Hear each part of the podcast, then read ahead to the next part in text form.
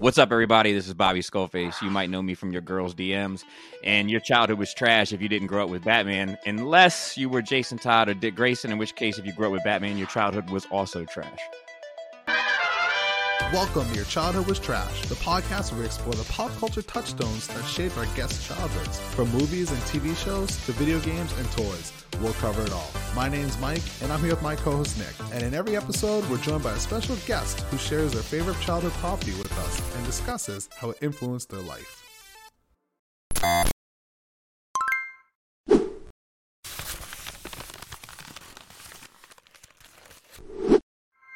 After watching it, I don't know if it needed to go any further either. And that's not to say it's bad, and, and eight only looks bad next to a 10, you know?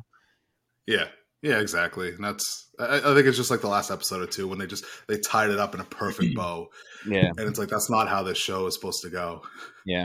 But Yeah, I agree. so anyways, um tell us tell us about Batman. What's what what's it about Batman that's got such a, a, a hold on you? Um, I would say like I don't know, man. I think there's something like uh there's something primal about that character, dude. Like there's something about like I don't know if it's the silhouette. I don't know if it's like uh the gadgets. I don't I don't know what it is, but like I feel like the moment I saw it, uh, like the character, I was I fell in love with it. And I think if I were to try to trace it back to like what do I know it from first, it's probably uh the Adam West show, but it also could have been the superpower tools. Like I can't figure out which one I may have been into first, you know. Um Okay. but like it's such a far cry from like what I know of that character now, but it's like I think that I fell in love with it not knowing, not needing to know anymore. It was like like love at first sight kind of a thing, and I think that's why I, th- I say I think it speaks to something primal. I think it also like it's it's it's the same reason why that character's so like uh fluid. Like you can you can put that character into anything and it still works. If you want to put him back in like Jack the Ripper times, it still works. If you want to put it in like, you know, samurai times, it still works. Like I don't know what it is. It's like lightning in a bottle. I feel like it's like a it doesn't come around but so often, you know. Yeah, I, I think it's it's due to the simplicity of the character, right? He's he's complex when you get into it, Yeah. but the you know ten thousand mile view is simple, right? He's he's just a guy that's Loves very bats. skilled and he loves bats. He loves bats. he's he's just very crafty, and you know that I think that's what allows him to translate into different uh, genres, like you said. I Um, think even as a kid, you like you think bats are cool too, you know, like vampires and Dracula, and like it all kind of like it all kind of melds together in one thing for like a kid, you know. And I think I think any franchise that like you kind of as you grow, there's there's space and opportunity to grow with the franchise. That's that's the magic, right? Like I think about that with like uh Harry Potter, right? Like I'm not I'm like it's not my generation. I've seen the movies that I think that they're fine. I enjoyed watching them, you know. Um but I, I couldn't tell you much about them other than, you know, like a few key words from it. But the that audience that grew up with it, that character and that saga spoke to that audience as it grew up. So like that 12 year old kid that that first book was speaking to them and then by the time the last book came out that kid was maybe i don't know 21 22 and that kid is that book is now speaking to the 22 year old you know i think about it with um with uh star wars. Like um when when i was a kid and i fell in love with star wars it was all about like you know guns and um you know bounty hunters and cool helmets and and that and then like you get a little older and you get into like you know the space battle stuff and then you get a little older and you get into like the like religious aspects and a little older and you get into the politics stuff and you get a little older and you get you know and like at every step there's something for your age group to kind of appreciate and i think batman is, is Yeah. another one of those things adam west superpowers that spoke to me at five or whatever it was and now at Right. 42 there's plenty about batman that still speaks to me uh, like uh, you know affleck's batman speaks to me at 42 you know Yeah. Yeah, yeah, it kind of it grew with you. Um, He's When I was also a kid- evolved. yeah He has just evolved as a character, right? Like yeah the old comics and the old show were a thing, and then it just blew up. And then there's so many different versions of Batman, if you will. yeah You know, that have come out over the past couple decades, and you know, it seems like every year or more, it seems like they introduce a different version. Yeah, it's hard I to mean, keep that- up.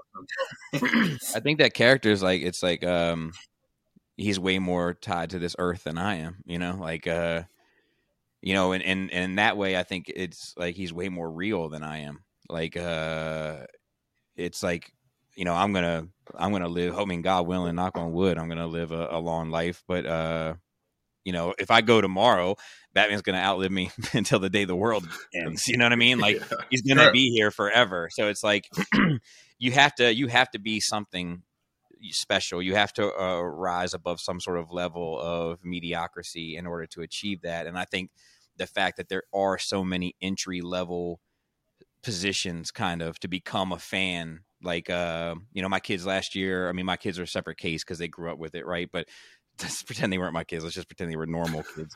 Um, you know, they saw Super Pets, and that could have been like an entry level presentation to Batman in, in a sense, you know, and you know, and then before you know it, you're watching, you know, Dark Knight or what have you. But like, not Yeah. everything has that. You know, I don't think, you know, I'm known. I think more so in the Transformer space. I don't think Transformers has ever really done that successfully.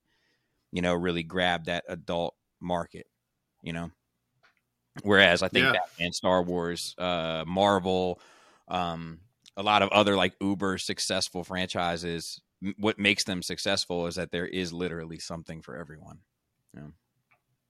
Yeah, and I mean, there's, there's nothing more iconic than Batman. You know, you think about the whole like debate of, you know, you put separate the stuff. Who cares? You know, DC or Marvel, but anyone could tell. You show a picture, anyone could say, "Oh, that's Batman." Yeah, But I you think can't that's- do that with Iron Man or Captain America, well, maybe now, especially now, before the movies. right? Yeah, maybe probably now, now. America. for sure.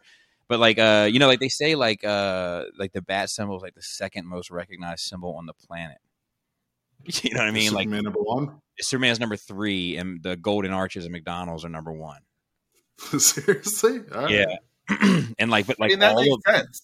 yeah, yeah, like you know, like all of them, like you know, like are more are more iconic in the sense of better known than like r- religious icons or whatever. Like, you know, like it's crazy, man. Like it's uh, it's it's that doesn't that doesn't happen like by accident. It happens because you're you're kind of on to something. And I also think that like you know, like the old phrase, like something is only as great as its villain or its inverse or whatever. And I think that like because Batman's rogue gallery is just so bloody interesting and Yeah.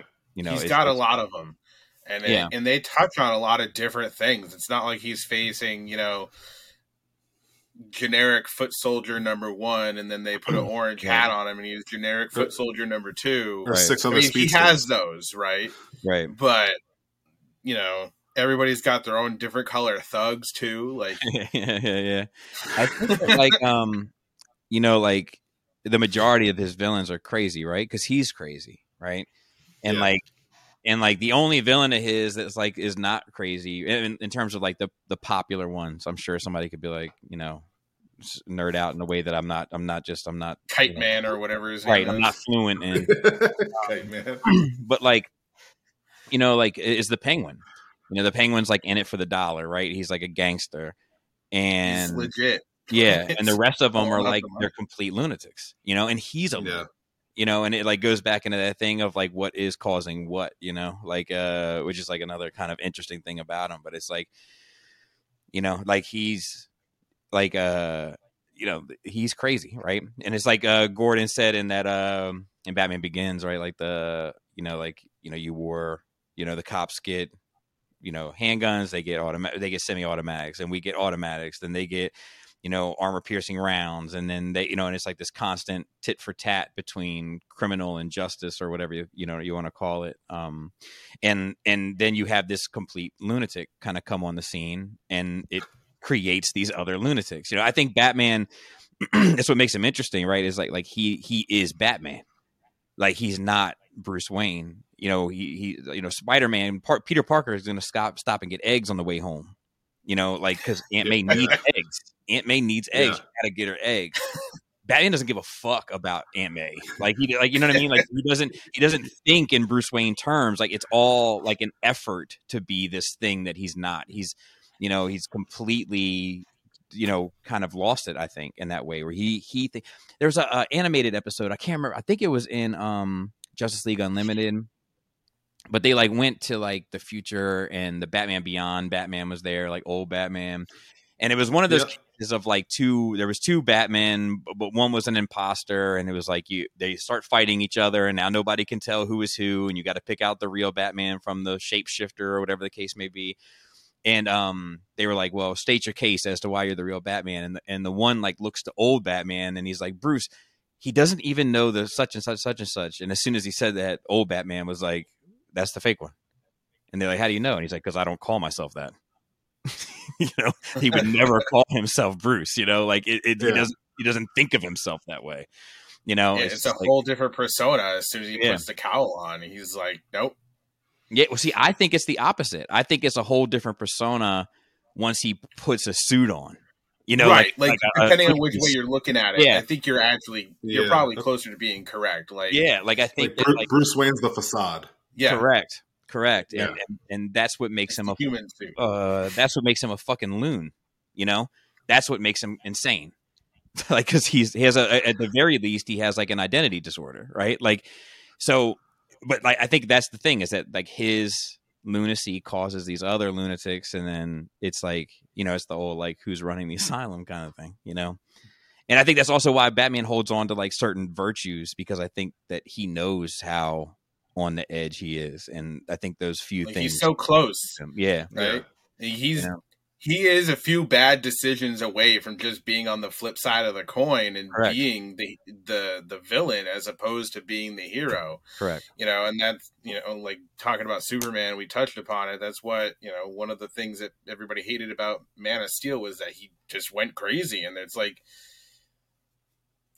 they're like both of them are kind of like on the cusp almost at any Yeah. given time right Well, like they hold on to those things and and I agree. Like I, th- I had a hard time for a while with that scene of Man of Steel where, uh, where where he killed Zod. Right. I, I I struggled with that for a long time, but I eventually came to terms with it because I think after that, I think that impacted where he was willing to go after that. So, like in my mind, had he because he killed Zod, that's why he couldn't kill Bruce or Batman when they started fighting because whatever Yeah, pain he felt from that, he never wants to live again. You know, but I do always laugh, right? And it's hard to make this joke with the mask, so you just have to forgive me. But like my buddy, when I went and saw that uh, in the theater, my buddy Shoulders uh, saw it with me. And like you know, Zod is like he's burning the lasers here, right? And the family's like over here, and Superman's like holding his head. And my buddy Shoulders was like, "Why didn't he just look like this?" You know, like, and ever since then, like I have a hard time taking that scene seriously. So I just sort of like, I just sort of you know agree to go into the suspension of disbelief. You know, right Jesus. Uh, but that but that's kind of the point is like you you touched upon it like he he has those weird virtues that he does hold on to to Yeah. prevent himself from going there which is really like i said the it's a few bad decisions and he's literally on the same side as the joker with him Yeah. like yeah, yeah, I agree. you have to like you i don't think i've ever heard anybody say like it almost as well as you have he's he's crazy right Yeah. like, he is like Yeah, I is think he is the bat. You know, like in his mind, Yeah. when in his I mean, mind, think- Bruce died when he was ten or whatever. You know, like the day that his parents died, the whole family died in his mind. Yeah, what what was it? Um, uh, did you guys discuss that on Nerd Rage, Bobby, or did I hear it somewhere else where there's like a theory of Batman or Bruce when he was a kid went insane after seeing his parents killed, and he was committed to Arkham, and the Joker and all these other people are staff at Arkham Asylum. and Oh. all this is happening in his head. We may have there may have been a book or something that we that we read or something, but that does sound familiar. But that is interesting. it sounds familiar to me too but That is That interesting. just that isn't it? sounds brilliant. Like that's Yeah, just a brilliant twist on the character and completely plausible. That's and, sti- and still, know? still works. You know, like that's like the beauty of that character. It's like you put him. It's like he's like he's like water. You know, you put him in the cup, he becomes the cup. You put him in the teapot. yeah. So does clayface. Yeah, so it was good. Yeah, yeah. um but yeah I, I think that like uh all like i don't know it's it's like the same thing with like um you know in flashpoint you know where they kill bruce and then the thomas becomes like a murdering batman and martha becomes joker and it still works. Like it always works. It's like uh it's so it's almost like more interesting to see how you can break it you know because it's like it's v- very rare. Do you like break it all the way It's like, can you? It yeah, it's those people who are like who just push the boundaries of stuff, and they're like, well, can it do this? Well, should Yeah, it do that? yeah. I don't know, but can it? yeah batman's a lot like um it's a lot like pizza to me man like it only tastes so bad you know like it's like um like I like even like like you take like the Battinson like the new Batman like he's not my favorite Batman by any stretch of the imagination and I still enjoy it you know what I mean like yeah. You know like I started to try to watch that movie this past weekend actually, and I couldn't figure out what it was or whatnot because I'm like three minutes into the movie and I can't hear the TV in the background, and I'm like, I don't know if this is just like. Like where the audio like is it supposed to be this low? I can't I couldn't but I was like I can't I haven't seen it out of theaters, but um, I remember when I saw it, like at the end of it, like you know, like the when the levees are breaking and all that. Like I just kind of expected it to be like this, like big climactic battle, and then like he just kind of fights eight guys. Um, yeah. you know, and I, like I remember I, t- I was telling my buddy Gary that, and Gary was like, "Dude, if I beat eight guys, you would never hear the end of it. I would be telling that story." And I was like, you right, but enough. Gary's not Batman.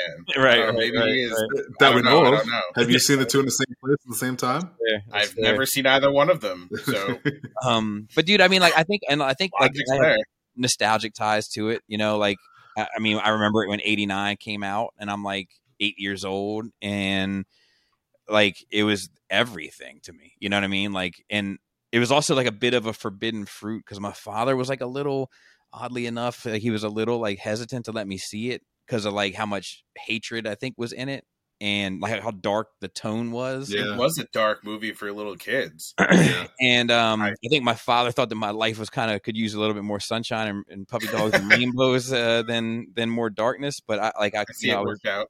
yeah, but yeah, well, yeah, but not only that, but it's like I think that like, uh, well, what's the worst thing you can tell a kid, right? Like, don't look at this or don't do this or Yeah, don't don't watch this. or All don't right, do well, What's I gonna just- happen? Like, I had no interest in watching it, but Yeah. now I want to. exactly Yeah. um you know and i remember like um you know like i remember having like the the kenner toys from that and like you know making bat caves like because i had like the the kenner bat cave that was like a re-release of the superpowers one and it like it was inadequate you know and like me and my buddy adam at the time and you know we like built Wes. like pieces of wood, like like from leftover pieces of wood, like built a whole bat cave with like a, a working Nice. garage and everything else, and like you know, like it's just I don't know, man. It's it's We did ridiculous things as kids. yeah, yeah, yeah, yeah, we did. yeah, yeah. I mean, we built Everything fucking became bat a prop. cave. We, he had, his sister had like a um like a dollhouse of sorts and we like took his doll the dollhouse it was like kind of a nice dollhouse and like made that wayne manor and then like we had the bat cave like underneath like we put like wayne manor on top of the bed and then like had the bat cave underneath and like you know we had like all the different arctic batman and all them we had them but they were all like just suits in the armory you know like that was the armory room that he could like Yeah, choose which suit to be in and then yeah. you know, like it was fucking incredible can i curse i shouldn't I'm just Oh, yeah, yeah. no, it's fine. It's fine. yeah. No. Um but like uh you know I, I think that like you know I, I, it's just it's like it's one of those things that's just it hasn't broke my heart yet. You know i think we're like a lot of franchises that like i've been into since i was a kid is like broken my heart at different stages and like nothing has broken my heart yet. Even shit that i don't like it doesn't break my heart. Like uh batman and robin or batman forever which i wasn't really crazy about later but I, even batman forever i think at the time i, I was kind of like this is fine. Um but it never broke my heart like even now if i watch it i'm like yeah this is dumb but it doesn't hurt it doesn't hurt Yeah. it's no it doesn't hurt in the same way that like revenge of the fallen hurts or episode nine you know like It- it, it doesn't hurt it weirdly uh feels campy. It like goes back to the campiness in uh Forever. yeah Like, it, for it, sure like it almost like goes backwards and for like, sure Yeah, with- that's just how dynamic the character is, right? Like you said, he works in everything. You want Yeah. something dark and serious, he's gonna work. If you want something campy and lighthearted, it's gonna work, especially with his rogues gallery because you have the spectrum, right? Penguin, realistic Right. and grounded, and then you have Clayface. Right. you know that it's it's all over the place, so he can fit in almost anything that the creators want him to, which is amazing. you know and i think that like um if you think about like the damage even that he's as a, like kind of you know accrued over the years like because like there's that whole thing right with like like the comic book code and all that shit that like basically created the boom pow bam batman that we kind of knew and like Yeah. you know th- this guy uh, just for the listeners like uh, this this this guy he was a bit of a psychologist i think and he went around to juvenile institutions and asked them like what they read what they you know listened to et cetera et cetera and the one thing that like all these juvenile kids uh had like juvenile delinquent kids had in common was they read comic books so like in typical kind of american fashion like we don't blame the kids we don't blame the families we blame the other thing and we blame comic It's books easier. yeah, and and the comic books went to trial, and out of out of that came the comic book authority code. Um, out of that, you know, Batman changed overnight to like kind of the come along chum Batman, and um, you know, one of the things that he was critical of at the time was that it was actually that uh, Robin and Batman was trying to um push like a homosexual agenda on children for the day, which like you know now we think is ridiculous, but at the time people were like you know freaked out by it. And like you know so like all that shit had like this huge impact on this character you know for for decades you know? And then you get a couple people that are kind of bold enough and were willing to like grab their balls and like you know say no like we're just gonna do justice so to speak to this character and you know like your neal adams and your frank millers and you know and then like within a couple of books like that's the thing like it didn't take much like it's like neal adams run and then dark knight in year one and all of a sudden he's back like he was never gone you know like Yeah, you know it's incredible man yeah, that that's uh, taking risks and you know, kind of grounding the character again. You know, they knew what he needed to be and they knew how to get back there. Yeah. and, and they did it in you know triumphant fashion because he's it's uh ironically i guess or you know you know i don't know maybe it's a double entendre but it's like he's a very resilient character you know like it's just like he takes a licking and keeps on ticking like it doesn't, doesn't matter no matter what poor like poorly done shit they had to like put him through he finds a lane in it and then he comes out of it on the other end. And i, I had mentioned to you that like you know he's he's like an important character in, in like my life because like uh there's just been you know like uh, without getting too much into detail like um in 2004 to 2000 and, 2004 to uh, like uh pretty much the whole year i was on trial uh i was 23 years old and uh, my life was very different than it is today and um, I, I wasn't charged with anything, but I was on trial. One of my best friends was facing 33 years at the time, and um, I was I had uh, the potential of facing uh, a total of 11 years with what I was going to say, uh, what I planned on saying on the stand, uh, because I was responsible for it, and I didn't want my buddy to do time for me, basically. Um, and you know, long story short, when I went up, I said my my piece. I was, you know, told my took responsibility and accountability for my actions. No charges were pressed against me. My buddy was found not guilty. Everybody, it was a beautiful. It was the day before Thanksgiving, Nice. 2004. It's one of the best days of my life. Um, but I say all that to say this: like after that moment, like I definitely like um, I made a decision to change my life, right? yeah, and um, I got back into things that I had found joy in when I was younger, uh, comics and movies and and all that kind of stuff. And um, Batman spoke to me at a different at a different level, at a different frequency. You know, at that age, and and having gone through that bit, and um, I know this sounds corny, and I know it sounds dumb, but like to me, he made like doing the right thing cool. yeah. No, that makes complete sense. it had a, a huge impact on me. So like that, and then also like the other thing that's maybe not as healthy all the time is um I'm like a huge contingency plan person.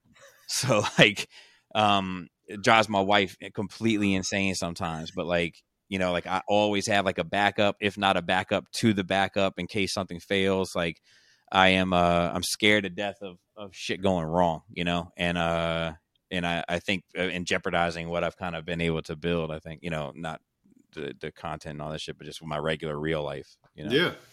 Um so yeah, I mean like the the character's just been there since I was a kid and through my entire life and and uh as as like I think he is the ultimate example of um human will and determination. And I think that those two words have been for better or worse um important to the success of of my life. You know. So it's like I don't know, it's inspiring I think to me in some ways. Yeah. Yeah, I mean that's that's awesome that, you know, you found that through Batman. Mm-hmm. You know, and it kind of pulled you, you know, not on the right track because I mean I don't know what exactly was you know going on, but it, it made you make it. It made a difference in your life. Mm-hmm. Yeah, and sure. it it changed it for you for the better. And like that, that's that speaks a lot of a fictional character to For be sure. able to do that to anyone. Um, you know that that's a testament to the writers, the creators, and all that to to make something so solid that it actually impacts someone's life in such a tremendous way. I think my whole life, like I always was attracted to the heroes that had an edge. You know, like I never gave a shit about Luke Skywalker. I was Han Solo. Yeah. You know, like I was Han Solo, and I just need my my gun and my dog, and I was good to go. you know, and um, you know, I didn't care about Cyclops. I, w- I liked Gambit. He smoked cigarettes and wore a trench coat and got the girls, and I, yeah. you know, that was like, you know, that's oh jeez. Like, you know so it was always that kind of stuff and i think that batman like when compared to like superman or spider-man which were really like the big heroes of my generation along with wolverine but wolverine was almost kind of like too popular you know um yeah. that like that character spoke to me a bit more just because it, it had like it had like this you know the seasoning of darkness on it you know that i think i found alluring at some at some point or level I don't Yeah, that's funny. When, I, I got in trouble when I was a kid because I had like these winter gloves, Mhm. like not not the big puffy ones, but the actual like kind of you know you know cotton ones or whatever. And I Uh-huh. cut the fi- fingers off them to be like Gambit. My parents got so mad that I just destroyed a perfectly good pair of, of winter gloves. dude. I, I, I I've I've told this story a thousand times, but like one of the few times I ever got my ass whipped by my father, um, was uh. So my father, I I I was a Run DMC fan. I used to snatch the fucking laces out of my sneakers, and my dad warned me not to disrespect the things that he bought for me, and blah blah blah. Um, so I asked for a. me- I didn't know that you could buy a vest. Like the idea of a vest, I didn't know it, it really existed. No, So I asked my dad if he would buy me a, a black jacket for Christmas. And my dad, you know, I never asked for clothes. And, um, you know, and my dad, so I think he thought it was like a twofer for him, you know, Christmas gift and functional. And uh, so he bought me like this black jacket. And Christmas morning, like I went upstairs and I put this white shirt, long sleeve shirt on that I had, and I cut the fucking sleeves off this off this black jacket. Um, and I came downstairs thinking he'd be proud of like my creativeness and ingenuity, you know. And I was like, I was like, look, I'm like, you know, I'm Han Solo, and he whipped my ass. Um, oh man, you know, but like, uh, so yeah, I know the vibes of. A lot more expensive than some some gloves, but Jesus. yeah, I remember heart was in the right spot. when I was a kid, I used to take um, uh, me and my buddy would like sometimes play like in the woods and pretend we were X Men, and um, obviously. obviously, and I took uh, I took a deck of cards and I had rubber cement, and I would like glue like three or five together so that I could get you know some So some get the yeah, so so I could really throw them, you know, um, and this funny stuff. No, that's great. I don't think I ever thought of that. Now I'm like, man, was I like a dumb kid that I didn't think of that? my my buddy had like he had like sprained his wrist um so he wore like a, a wrist brace and then like made these like in wood shop class like made these like claws that could shove into the the wrist brace so that he could be Wolverine and I could be Gambit. We'd run and fight fictional uh X Men Nice. Brotherhood of Mutants in the in the woods. We used Which to do like- all the time. Which was the woods awesome. the woods where we grew up is like I, I mean it's no wider than my house. You know what I mean? Like you can see you can literally see the neighborhood. Oh, so you had people. trees. You had Yeah, people oh my like on God, both yeah. sides, fish bowling, like 100%, watching you, being like, "What is up with these kids?" One hundred. Who doesn't know? They're being kids. awesome. Yeah. Yeah, they're, they're doing what kids nowadays don't do. That's that's what it was. yeah, you know what? It's nice in my neighborhood. Like uh, we live pretty tight together. Um, I don't know if you can see, but it's like uh, no, it's too bright. But it's like uh, my like my neighbor's house is probably like from where I'm at, like maybe twenty feet, twenty five feet, and um, which I don't. I, actually, I could use a little bit more space to be honest with you. But my my kids. Like they grow up like in, like they're in, they're always outside. Like my younger two specifically, my older one's into Yeah. anime, so she's locked herself in a room. But the other two, like there's kids in the neighborhood they're always playing ringing on the doorbell can so and so come out so it's kind of cool it reminds me a bit of my Oh, that's awesome. yeah yeah That's Yeah, cool. I never I never had that. I live too far away from people. yeah that sucks dude Oh, even, even now, like, I, well, I love it now. I'm in the middle of the woods. I can walk outside naked, and Right, no, right. no one will see me. You know, I can't see any of my neighbors if I go outside. But growing up, that sucked because I it was I, I grew up with toys, cartoons, and video games. Because for me to go to any friend's house or hang out with friends, I'd have to walk like at least half a mile, cross a busy street, and I wasn't allowed to do that. right right So I, I I, think- I, focus on that stuff. Sometimes like generationally like um my you know like generation x i guess whatever you want to call it is like uh i feel like when i was coming up like the like a lot of us like and, and where i grew up uh, which which isn't crazy but it, it was uh it was like a like a you know like townhouses and and uh you know whether I was in apartments or or what have you and um like the goal seemed to be like you get a house with like a big old piece of land and you know all that shit right? Like a single family house big piece of land two and a half kids golden retriever you know fish maybe and you're good to go. And like i think a lot of my generation like strive for that and did that and got that and then complain that their kids don't go outside you know? And it's like well who the fuck are they going to go outside with?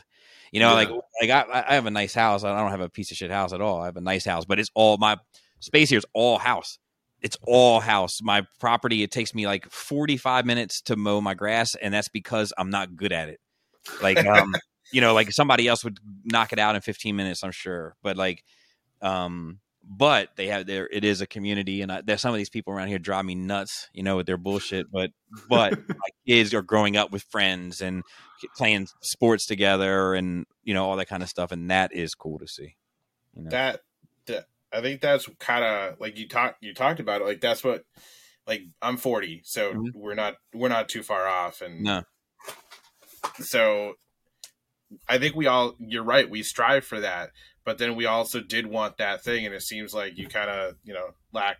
It seems like you know at least your kids are going out. My Yeah. driveway is long enough to make people not want to bug me.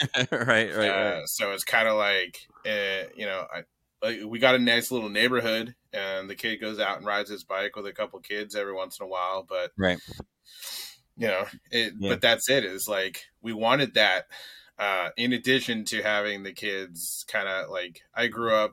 I didn't grow up in the middle of nowhere with, like Mike did, but like in the middle of the woods. right But like Yeah. I would like I would go out, you know, into the woods and pretend I was, you know, in the X Men. I would go out into the Yeah. woods and, you know, do really dumb things. Uh, you know, ride our bikes forever.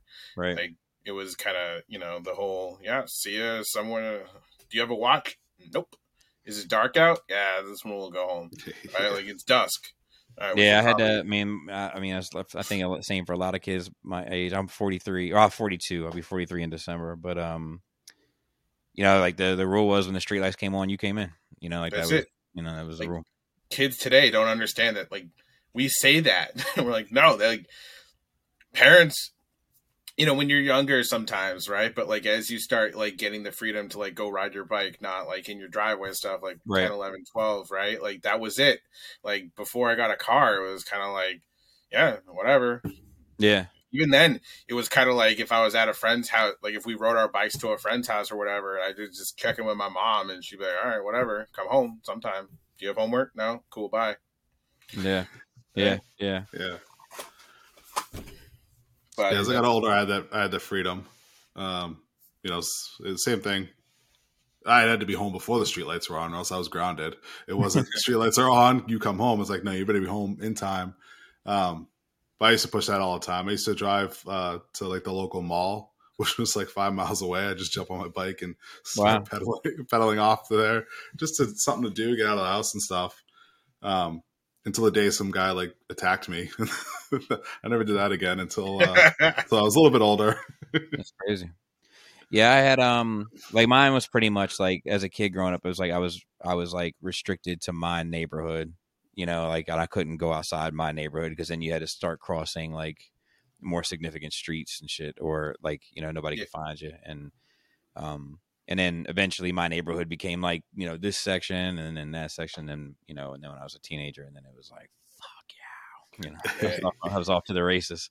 yeah, I think I think I was a little bit lucky because my neighborhood was like a very large area. Like I could explore a lot. I could Uh, I could go into a lot of woods and go into to a lot of places without even attempting to cross anything considered close to a busy street. right, right. Right. So, you know, Yeah, I actually the the the I mean, busy is lowercase b busy, but like Yeah. the, the main street near me that's like right outside my neighborhood. Like I, I got hit by a car there when I got older. Like, oh uh, jeez, yeah, um, it was probably like ninety one or so, and um, I was I had my Walkman on. That's not the reason why it happened, but um, like anyway, I judged it wrong and went out and like this lady hit me and I went up and over the car. It was a whole it was a disaster. My Walkman went up in the air, fucking batteries Jeez. came out of it, like disaster. that thing did not work when it landed. Yeah, but actually, I blacked out during it, but it, you know, it's whatever. It's, you know, um, my dad was furious because he didn't know how to express himself in any other way. Really, uh, great guy, my father, but um, it, you know, the fact that like he if the he was rattled, you know, like, yeah, and that pissed him off that he was yeah, yeah. I get that. I get that. I had a uh, shit. I was nineteen, maybe twenty, and I had just a piece of crap like junker car at the time because my Uh. previous car got wrecked because someone t-boned me. Beautiful. Yeah, And the car that I had was uh, it had electrical issues and it would randomly die. There was a short somewhere or a broken wire. And I called him one day to like, hey, can you jumpstart me and just follow me on you know home so I can just get the fuck home. Mhm. And it was in the middle of a snowstorm, and I get in the car and we start driving back to his house. And I took a turn. Right as I took the turn, the car died, and I hit like a patch of ice or something. I slid right into a telephone pole. My dad comes out of his truck, starts screaming at me, "What the fuck did you just do?" And I'm like, "I'm like, Yeah. have some sympathy. Did you not Yeah. see the calamity that just incurred? Like, I just incurred. Like, so I, I, I get those vibes where it's like that, that's their natural instinct, but they Sympathy mean well. Not my father's uh, strong suit for sure. Yeah, For I feel sure. like that's actually probably a true statement of a lot of things from yeah. that, that that era. And my Yeah. dad, my dad was born. My dad was old as fuck. My dad was born in 1940, so uh, you know, like he had me when I when he was 40, and then you know I was a teenager when he was in his mid 50s. You know, so like my mom was 38 when she had me, so right, pretty close. not too far. You know, and it's just like like my dad. Like to think of like when I put it in context, I'm like when I try to explain it to me, I'm like I'm like, look, my dad was born before World War II. Jeez.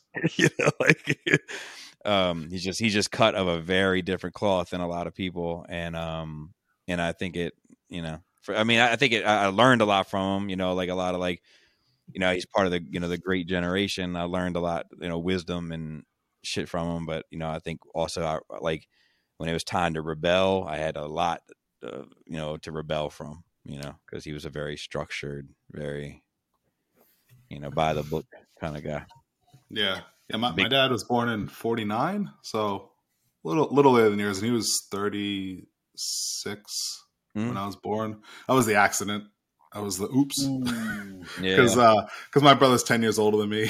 oh, wow. Yeah, you were the.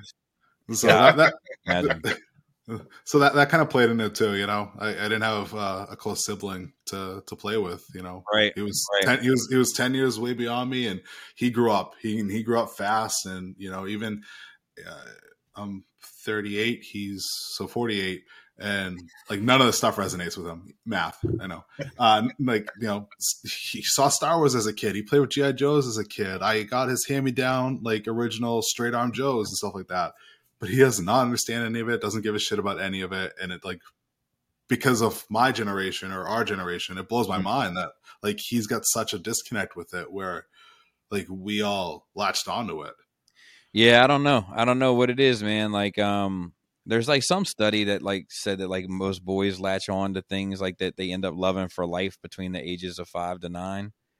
You know, I don't know if it just happened to hit at the right time. I don't. I have no idea. But like, uh, it definitely, you know, had a lasting impact on me. You know, I mean, obviously, and I think uh, most people that I that I've talked to, most of them do, and I think you know, I, I debate with people about this all the time, but like, I don't think other like I think there's a few that have sense, like franchises and things in time, like Pokemon did it, um, Yeah.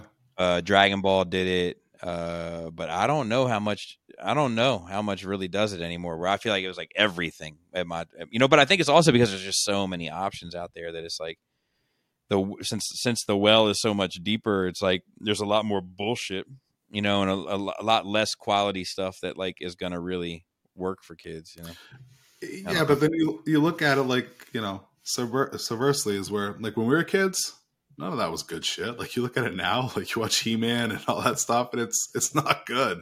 yeah, You but know, I think, but I think it's also it's like it's it was, I think it was the characters, man. Like if you think about it, like now, like the characters, like they don't do as many characters. Like Superman, I mean, not Superman, but He Man had like this huge cast of characters, good guys and bad guys. GI Joe, Yeah. huge cast of characters, good guys and bad guys. Transformers, same thing. Star Wars, same thing. Like you don't really see that anymore now. I think because the animation is so much more expensive that you get these little small cast of characters, and I think uh, generally speaking, like it makes the world smaller. I think I was okay. more interested in the world and like the kind of adventures that I could have, and all I needed the show to do was show me the world and show me who the characters are and what they're about, and then I'll take it from there on my own in the living room, you know. And um, Right. And I, I don't, I don't know if the, you know, I could say that the writing has gotten better on some of these shows, but I also don't think it's sticking like it used to. What what gets me, and it might be a generational thing, is that like you said, the animation. Right, it might be Mhm. more expensive, but I don't like the style. Mm, There's so many properties out there. Um, like you know, when when I was a kid, I used to love uh, Superhuman Samurai Cyber Squad. Right, that was based off a Japanese show called Gridman, and uh, a couple years ago they made a new anime of it, and I was like, oh, awesome! I'm gonna They watch did? this. Yeah, it's on Netflix. Uh, Bobby can't watch it, unfortunately watch that. but um but the animation style it's too fluid it's too like i don't know how to describe it but the way they're doing a lot of animation i would say especially animes um Yeah, it's, I mean, it, it anime turns me not off my thing. It's not my thing, you know. And I, I always say like, uh, anime fans are more forgiving because they're so, um, you know, used to having bad content. You know, like I said to Joe, my buddy Joe, obviously is you know Yeah. a huge anime fan, but I bust his balls about it all the time. You know, where he's like, "Oh, you should really check out, uh, you know, Hashujushuku." And I'm like, and he's like, he's like, yeah, he's like, he's like, it's a real slow start, but around season eight, it starts. picking- no, What? absolutely not. You know, Wait, Like, is it one of those shows where there's like 8 I'm- I'm- seasons, but I'm there's just- like four no, I'm saying, I'm just speaking, I'm just speaking in generalities, but like, I think anime, is, uh, so many of them are like just these like sprawling sagas, and Yeah. so much of it is not great, you know. And but it maybe has a huge uh, payoff point at some point or whatever. But it's like, um, I think they're just they're more resilient to it, you know. Like uh, my my kid, my kid loves anime, and she like watched all of Naruto or whatever it's called, and she That's was like, yeah, and she told me she was like the first like seven seasons or whatever it was, or four seasons. She was like the first four seasons suck. I'm like, why are you watching this shit? Why did? How did you get this far? right? But Why did you put up with that? I used when I was when I was a teenager, I loved anime. That was my wheelhouse. I Mhm. mean, when Yeah. I was when I was younger, um, that's when Dragon Ball first came out, and you have to wake up at like six a.m. on a Saturday to watch it, and I would every Saturday to watch it, and that kind of pushed me into the anime thing where I would start torrenting animes that weren't in the United States. You know, back when it, back when fan subs were a huge thing. You know, where where fans would subtitle an anime for you so you can watch it, and I used to download hours of anime, like anything I get my hands on. But as an adult, I can't.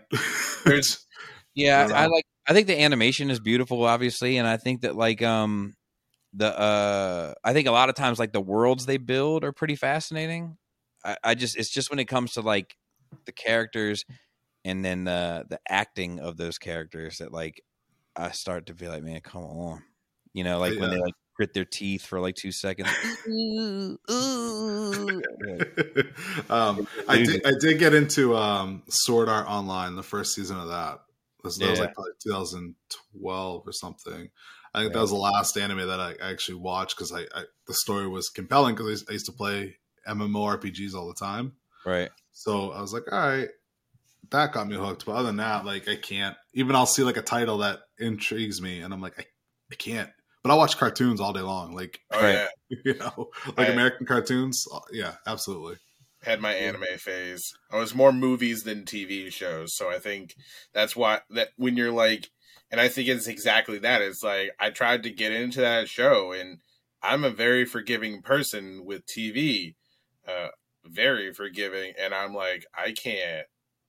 No, Yeah. this is no. Yeah. I I have Not- nothing to get for it, man. And I hate shitting on stuff that people love. You know, like it's it's oh yeah. Yeah. Everything's but- for everybody. Everything's got a everything's got a place. Everybody, Right. everything speaks to everybody in a different way, and to each their own. Man, right, I- right, right. I love my I loved anime. I loved the anime movies of the '80s and '90s, but Yeah. it was like 2000s and on. And like you said, I'm like, um, mm. Yeah. but Yeah, it's just not for me. You know, No, I've tried. I've tried. okay. You know. What about the what about the Batman animes? Um, I, I saw the samurai one. I think I slept through it. But I'll be honest with you, man. Like I, I'm. It's harder for me in my older age to get into cartoons in general. Um, I don't know why. Like I have all the like the DC animation movies that you know are pretty much largely just the comic books. You know, whatever. Yeah. Um, and I think because I've read the comics, I'm usually bored with the animations. Okay, yeah, makes know, sense. It's kind of like um when I was a kid, right? I remember Todd McFarlane talking about Spawn because he had he had the comic book and he had the HBO cartoon series and he had the live action movie, right? Yeah, And and he was saying that the worst thing that you could do is tell the same story over and over again because you'll bore the audience. So he purposely made all three a little different. And it, when I was a kid, it frustrated me to no end because I wanted the Spawn story to be consistent. yeah, But like as an adult, I do get it. Like um I don't need to watch an animated movie of Batman Year 1 because I've read it more times than I I've read it more times than a priest has read the Bible. You know what I mean? Yeah. Like I, I I know it like the back of my hand.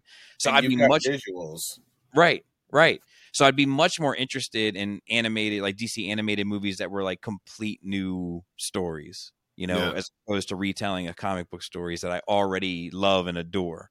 You know, every once in a while I wouldn't mind it, but it's like all we get, you know, and um, so it's whatever. But like, um, I have a harder time, I think, getting into that these days than I do like Your Honor. You know, like um, um, something about like something about like connecting with the human condition man is- i feel like as i get older is like it's it becomes more important you know um character shit and you know trauma and fucking adversity like life adversity and stuff like i think as just as i get older i, I get more seeing just seeing what a, a human actor can do with their eyes can make me feel 10,000 th- times more than uh, you know the best cartoon at, at this stage for me. And i love my cartoon but you know yeah. I get that, and I mean, if I'm going to watch a cartoon, it's got to be a good, compelling story and so Mm-hmm. interesting. You know, it's it's not like when I was younger and I could just consume whatever, you know, because it Right. was it was bright and colorful. It has to be like. I think you know one of the one of the cartoons that like I can still go back and watch today uh, you know, even though it might, I don't think it was received very well, but like GI Joe Renegades, you know, Oh, that 2012 cartoon, that like the story, it's um, it's it's fantastic, right? It's Cobra's Walmart, That's and funny. underneath underneath they're arm doing arms deals and everything like that. But the whole world knows Cobra. They love them because your mom goes to Cobra Bakery to get you know a, a loaf for dinner and stuff like that. And then uh, you know the five main Joes accidentally stumble upon their operations and get into an all out battle with Cobra. And then Yeah. Cobra goes to the media and says, "We just got attacked by these five terrorists." So you got the Joes, the five Joes running from the government who's trying to arrest them. Cobra's trying to stop, you know, get their get them because they have like recordings and information, evidence, and then they're trying to clear their names and expose Cobra. yeah, yeah, that's cool. I'm like, that's a compelling story. It's an overarching story. It's not, you know, like you you, you complain all the time. Um, not complain, I guess, but like Freak of the Week. It's not that shit. It's Right, you know, right, right. It, it, it's it's better storytelling than, than right, right. Mandalorian. you know, Uh, dude, don't get me started, man. That's a whole other it. episode. so over it. So over it. I'm hoping that you know. I mean, we're recording this ironically the on the eve of the Flash movie, and um, you know, like I'm really looking forward to to that. Which is funny. I was walking around uh, um a grocery store with my wife just the other day, and uh and I was like, I was like, I'm excited about the Flash movie, and I was like, Are you? Because she likes '89 Batman, and she likes a lot of like she loves Man of Steel, and she loves Wonder Woman, um, and uh, yeah, yeah, yeah, yeah. And I was like, uh, and I was like, Are you excited at all? And she's like, uh, I think uh, nervous would be the best way and describe it. And, and, and, and but she doesn't give a shit. But she's just worried of having to deal with me for like the next six months, having like like moaning and Re- ranting reveling about. Yeah. fucking imbeciles due to this shit.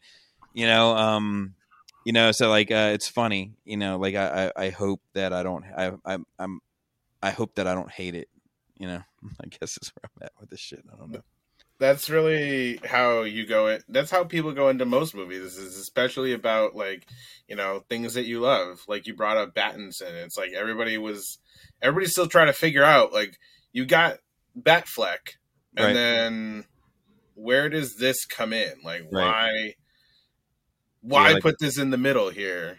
Yeah, the general audience, I think, specifically found it find it all kind of confusing on the DC end. Like, uh, Yeah. Because they're know, looking for the Marvel formula. They're yeah, looking for everything tying together instead of just individually consumable products.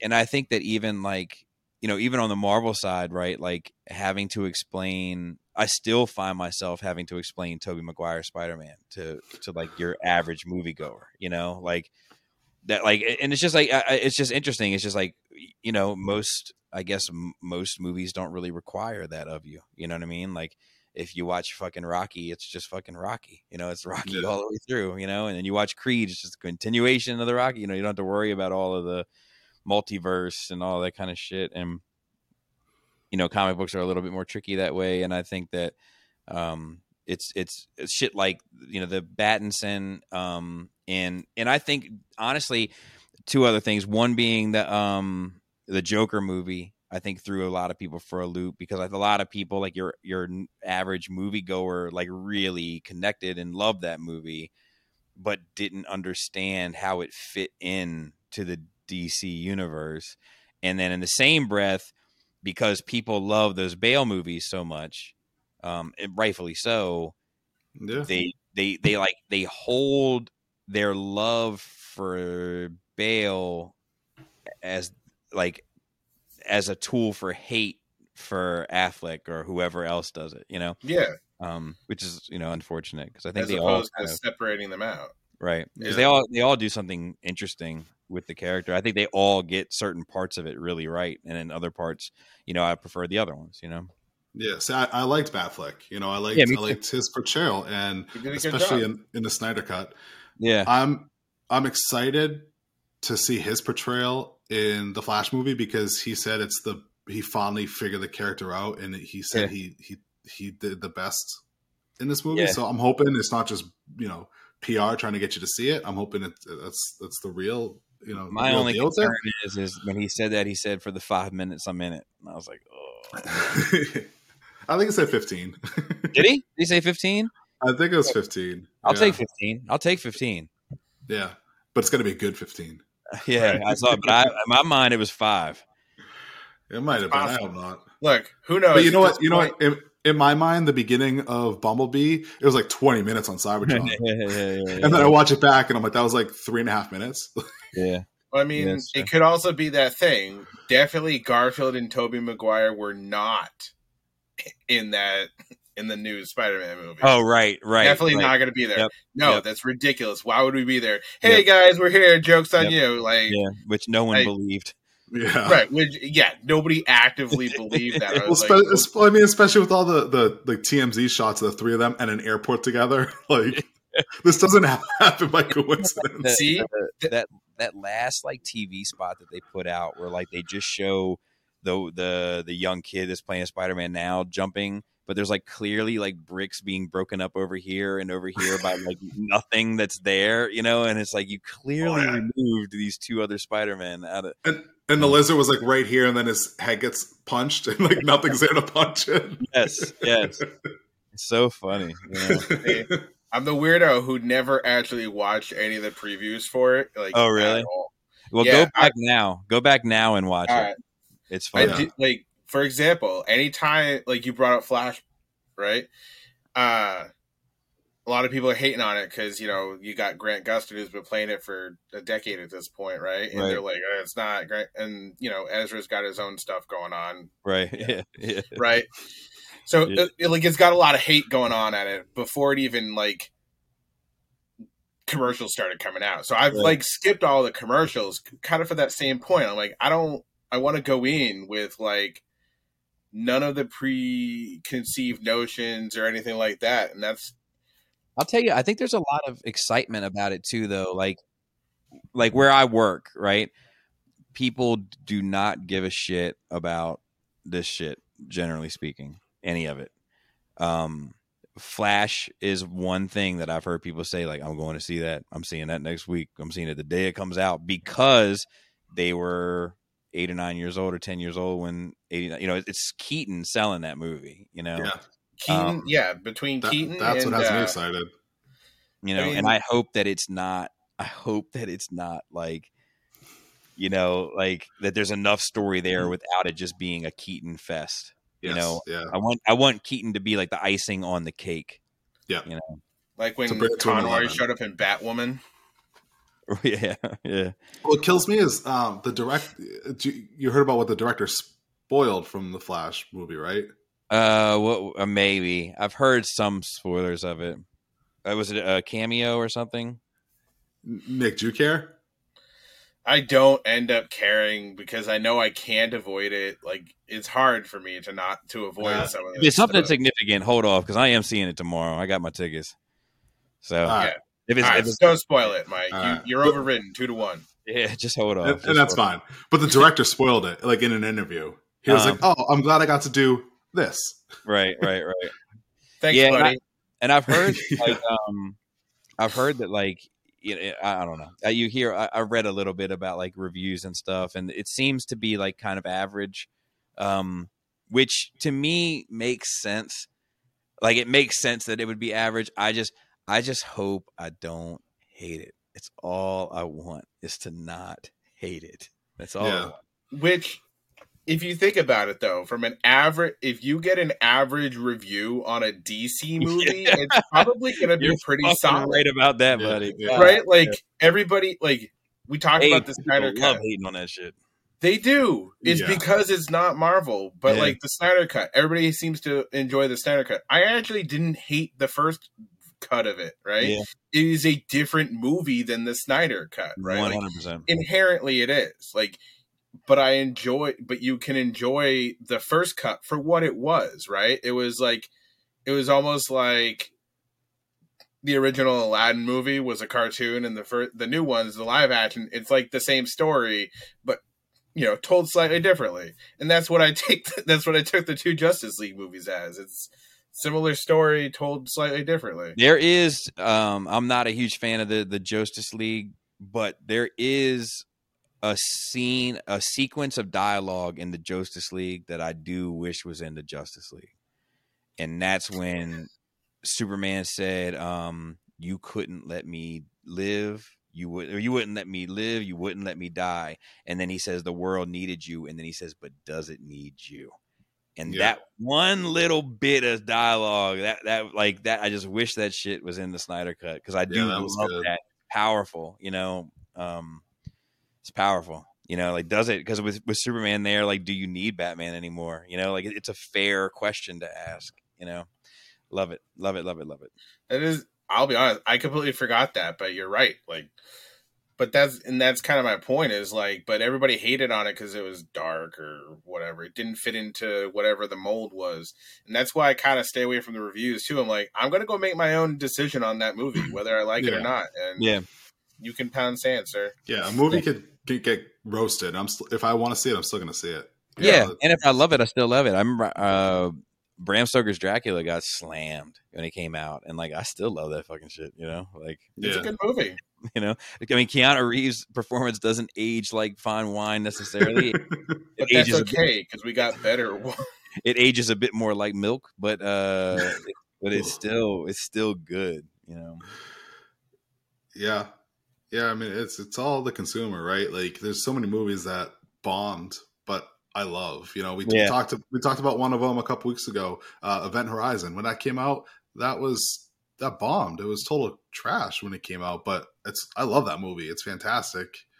Um, I think it probably bombed because it didn't get the love that it you know the director wanted, and Yeah. that's that's probably kind of why you know the Justice League didn't do as well because of Yeah, but some things are just considered bombs because they didn't make seven times what it cost, right? Like, Yeah, that's, That's- true. like that's what like Yeah. it's bomb. It bombed because we only made ten percent more than we spent on it. I don't know. That seems like a win to me. Like I don't know. Like no, spend you, then you get to just like keep keep making 10% 10% times 5 is still better than you know only making 20% once because you only made 20% Speaking of like Affleck in those movies, man, like um the his, some of that dialogue of his in the BVS, the uncut, which is the only one I watch, um, like it's still so good, man. Like the whole like like you're not brave, men are brave, you know, and like you're not a man, you're not you're not a god, you're not even a man, like yeah. it's like fuck dude it's so and i think like i think that's what uh, like and i try not to live in regret right because you end up being you end up sounding like uh like the kid who didn't get his way or you know like so i try not to live in that like fuck you know but it's like that dude it's like the last two people that i feel like came along to a franchise i'll say the last three people that i feel like came along to a franchise and had a vision, had a clear, distinct vision of where they wanted something to go. Studios stopped two of them from being successful, and then the third one is the Russo brothers.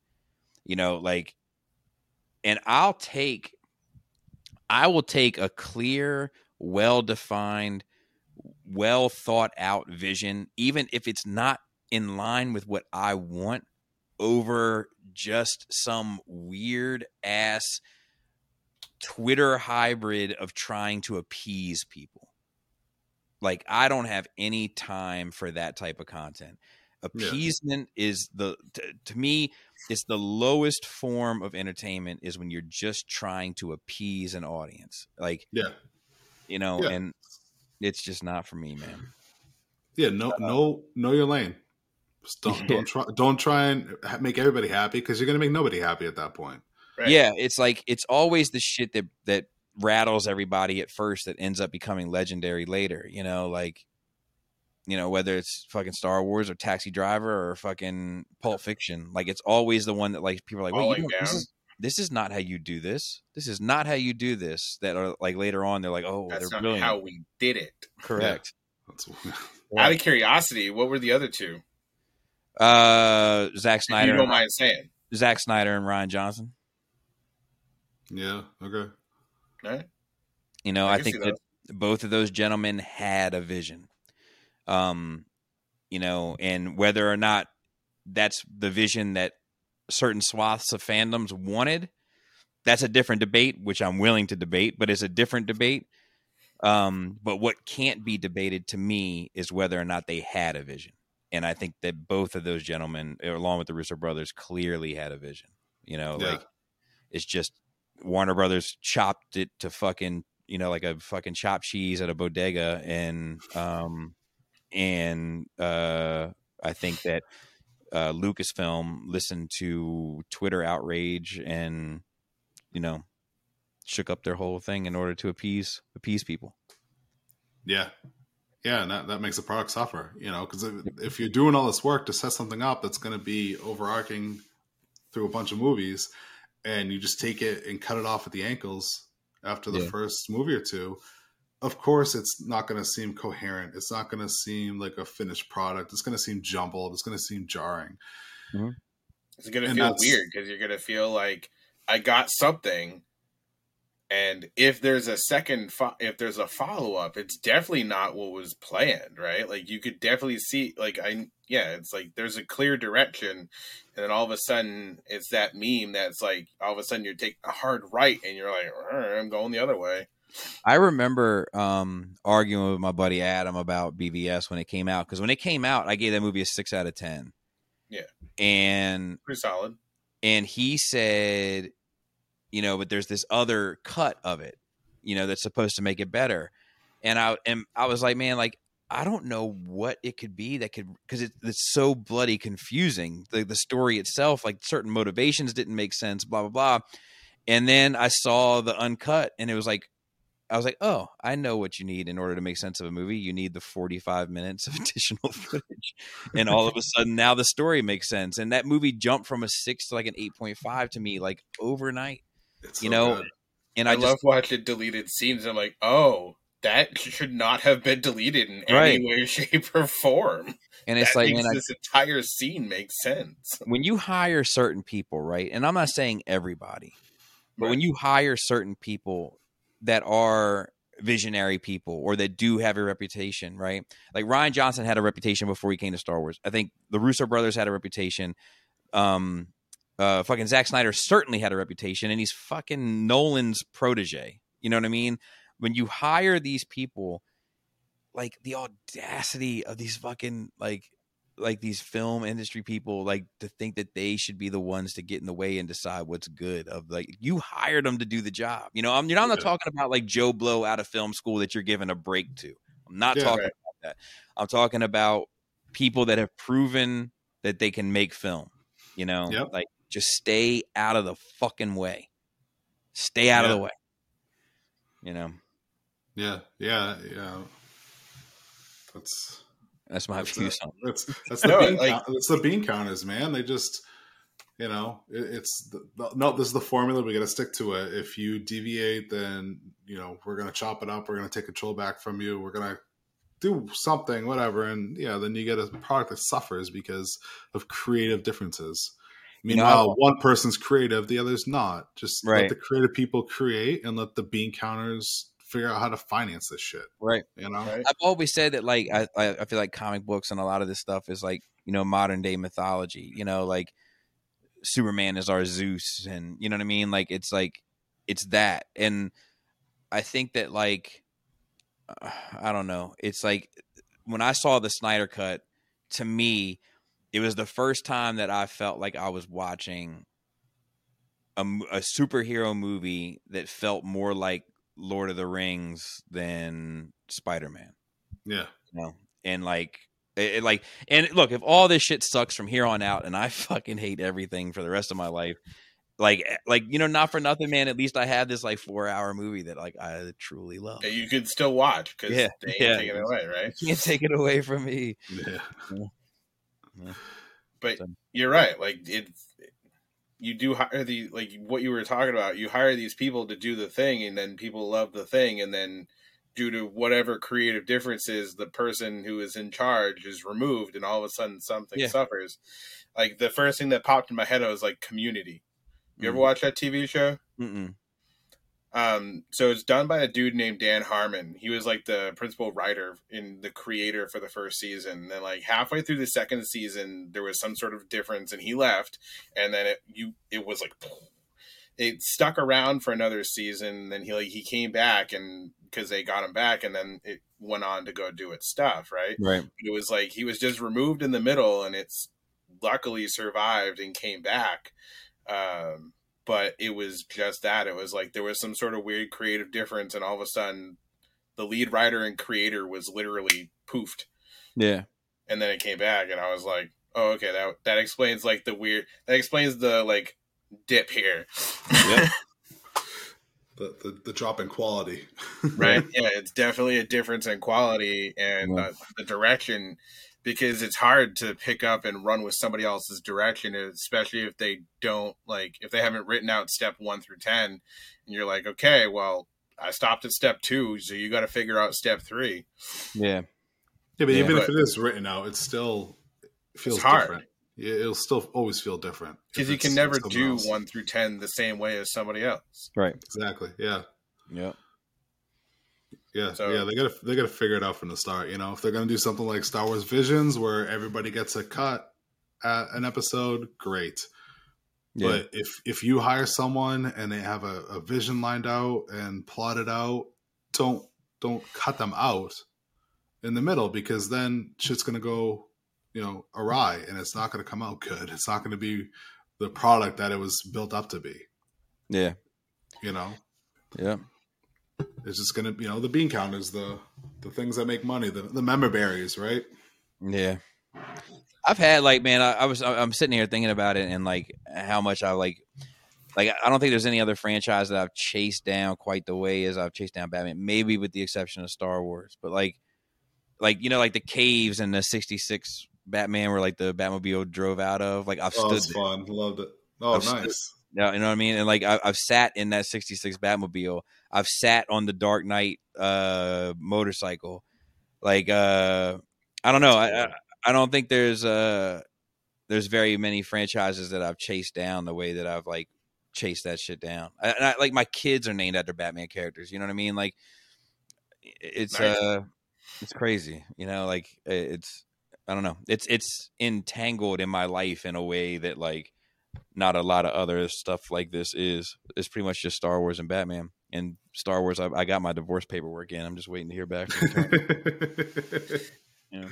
I I actually like I um my main room in my basement right is like uh you know it has a very small DC section, um but like people are always like where's the DC stuff and then like it's this you go into this other room and it's like almost like half of the room is all DC stuff you know and then there's like it's it's just uh I don't know. It's like I, I don't there's something about that shit. And like I grew up like I think most comic book kids are like you know like it was Spider Man that was my introduction to comics, and then the X Men and Wolverine, and and then you kind of get into like the wider Marvel universe, and then eventually, like uh, when I started reading DC, you know, like specifically, um, you know, stuff that Grant Morrison was doing um, with like Arkham. Uh, Tim Sale and Jeph Loeb stuff with Haunted Knight and uh, the Long Halloween, and you know Miller's Dark Knight Returns, and like kind of just all that stuff. And like as an older person, that shit just resonated differently with me. And then as soon as like it it clicked, then I was off to the races on DC. You know, where I was kind of like everybody else, right? Like you know, I was like DC was kind of like I don't know, like your grandpa's superheroes. You know, whereas Yeah. like you know Spider Man and Wolverine felt more today, and then um but it, it became like it, be, it was had to do with me becoming an like an adult and like appreciating it more and it spoke to me more and then you know batman in particular you know i think resonated at a different level and uh, you know for the for the will and determination and things i kind of discussed but like you know i don't know that shit is uh that I, I think that so many great people have come along and touched that franchise and made it what it is that like it would be too I, I don't nothing's impossible and i certainly don't want to tempt these motherfuckers don't get me wrong but i think it would be very hard to destroy it you know Yeah. Yeah, it's definitely got a solid foundation. Yeah. Yeah. solid foundation and a lot of people uh, do love it and a lot of people have like you said they put their you know a lot of people have put their heart and soul into that character and made it their own and you know taken it to its own new level to the point where it would be hard um, but it's a recognizable symbol, and that's kind of where He's I think it kind of does resonate with everybody. I think that was actually where I was going with that a second ago. Like you said it before, it's a Oh yeah. it's a it's a it's like this it's a such a recognized symbol to the point where it is just larger than life. It Mhm. is. Uh, it will be around, and then Batman, Batman's bigger than Batman. Is what Right. it Yeah, sounds- yeah, yeah, yeah, yeah. It He sounds is. weird, but yeah. he's bigger than Tom. He's bigger than Bruce Wayne. Uh, You know, I'll be on the I'll be on the phone, you know, and just have like a pen, like I'm talking to somebody, and then like I'll look down, you know, and I'm I'm like got my calendar in front of me, and I've like scribbled a bat symbol in the corner, like just not even thinking, you know what I mean? Like it's like, it's like it's just like it's like I said, man. From the I think the first thing I said about it was I think there's something primal about it that it that connects with people, you know. I don't know if it's like the devil horns. I don't know what it is. I think there's something. It's it's it's something that like you the that you something about it seems bad and yet you know it's good to aspire to be somewhat like it. it is like i think the the hmm. dichotomy of it that's alluring you know it's like the devil you know but it's like but it's like he's also you know this standard of justice you know lowercase j His own form of justice. right right and right that's it. Is he's got his own. He's got his own. You know, scruples, which obviously, which is one of the. Like you brought up the Justice League cartoon. Like his cartoon, even him in the cartoons, he's like, "No, this is the answer." And everybody's like, "But we can't do that." And he's like, "But we have to." yeah, yeah. Right? And I mean, that's I always get into this conversation with like you know him and Superman, you know, and people are like, "Well, Superman could just you know destroy him," and I'm like, "No, he can't because Superman's not willing to do what Batman's willing to do to win, and that's Yeah. what makes Superman Superman, and that's what makes Batman Batman." You know? also, you know, his contingency plans for literally everybody. yeah, yeah, yeah, yeah, and his Yeah, contingency right. plans for his contingency plans. Yeah. in case contingency plan one fails, I got two, three, and four. And then there's also a contingency plan if somebody takes me over, who I've given to somebody else, and I've given all of those plans, you know, split them up so not everybody has the same plan, right? yeah. I mean, You know, I he- think I take that with me in life, you know, like whenever, like in my professional life specifically, but, you know, whenever I encounter a problem that needs a solution, you know, while I'm working on the solution, I, I am usually brainstorming about plan B and plan C should plan A not work. You Well, know, yeah. like I'm running all of those scenarios over in my head at the same time. And I think that is something that I've picked up from reading this character so much, you know, like, um, yeah, like I said, impact, huge impact on my life. You're probably not like, uh, he was actually a massive impact on one of my brother-in-law's lives uh, to the point where he was just nicknamed Batman. yeah. He he drew the Batman symbol everywhere. Like he had, you know, a whole bunch of stuff. Uh, and I'll be honest, uh, when I started, you know, dating his sister, uh, he's like, he, I got some questions for him. He has to answer these, right? You know, and and so I passed the test. Obviously, he didn't run me out, uh, and we became good friends. Um, he but that was it. It's like it just resonated with him so much as well. It, like to the point where you know he legit just like that was him. Uh, he just he tried to always look at the pro like do the right thing and like all that other stuff, and hmm it, it just spoke to him, you know, in a massive fashion. It, it's it's funny that you his nickname was Batman because I had a buddy growing up that we nicknamed Batman. Completely different reason though. Any anytime we'd be hanging out, all of us, we'd just be doing our thing, hanging out. All of a sudden, we'd like look look away, and he'd be gone, and we look back, we're like, "Where the fuck did he go?" so we mm. used just call him Batman because he would just fucking disappear without anyone noticing. Like car and everything just gone, and we're like, "What the hell just happened?" That's good. That's good. Yeah, he had some skills to just disappear.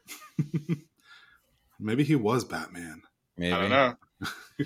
so uh, I was actually thinking about this earlier, and I didn't even talk to Mike about this.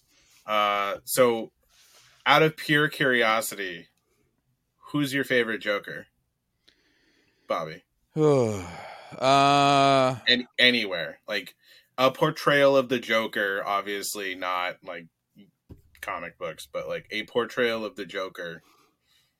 So it's I, I go back and forth between Hamill's Joker specifically in the Arkham games, not the animated series, but the Arkham Shit. games. Yeah, All right, Um, I go back and forth between that one and Ledger. all right. I Um, agree.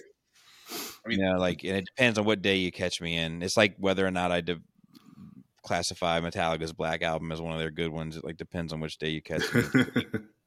um, but like it, it's uh, I think that like the thing about the, the animated series kind of it's great Joker. Don't get me wrong, but it always kind of keeps him in check because of the format of the show. Whereas like the Yeah. Arkham games, Arkham games let the leash off, and Yeah. like, you know and so like that's the joker that i always wanted in the animated series and it's and it is bloody perfect you know but Right. like i said it's still that live action thing and there's something there's something about ledger's joker that's like it's not the joker that i'm most familiar with in terms of like how he does business and sort of acts and everything but it's what ledger's joker taught me i think as a fan is that joker should make you fucking uncomfortable and, and, like like- a fucking brilliant job at it. Yeah, and I think when holy I saw when I saw specifically the scene where he had that one Batman tied up that was like not the he was like, "Are you the real Batman?"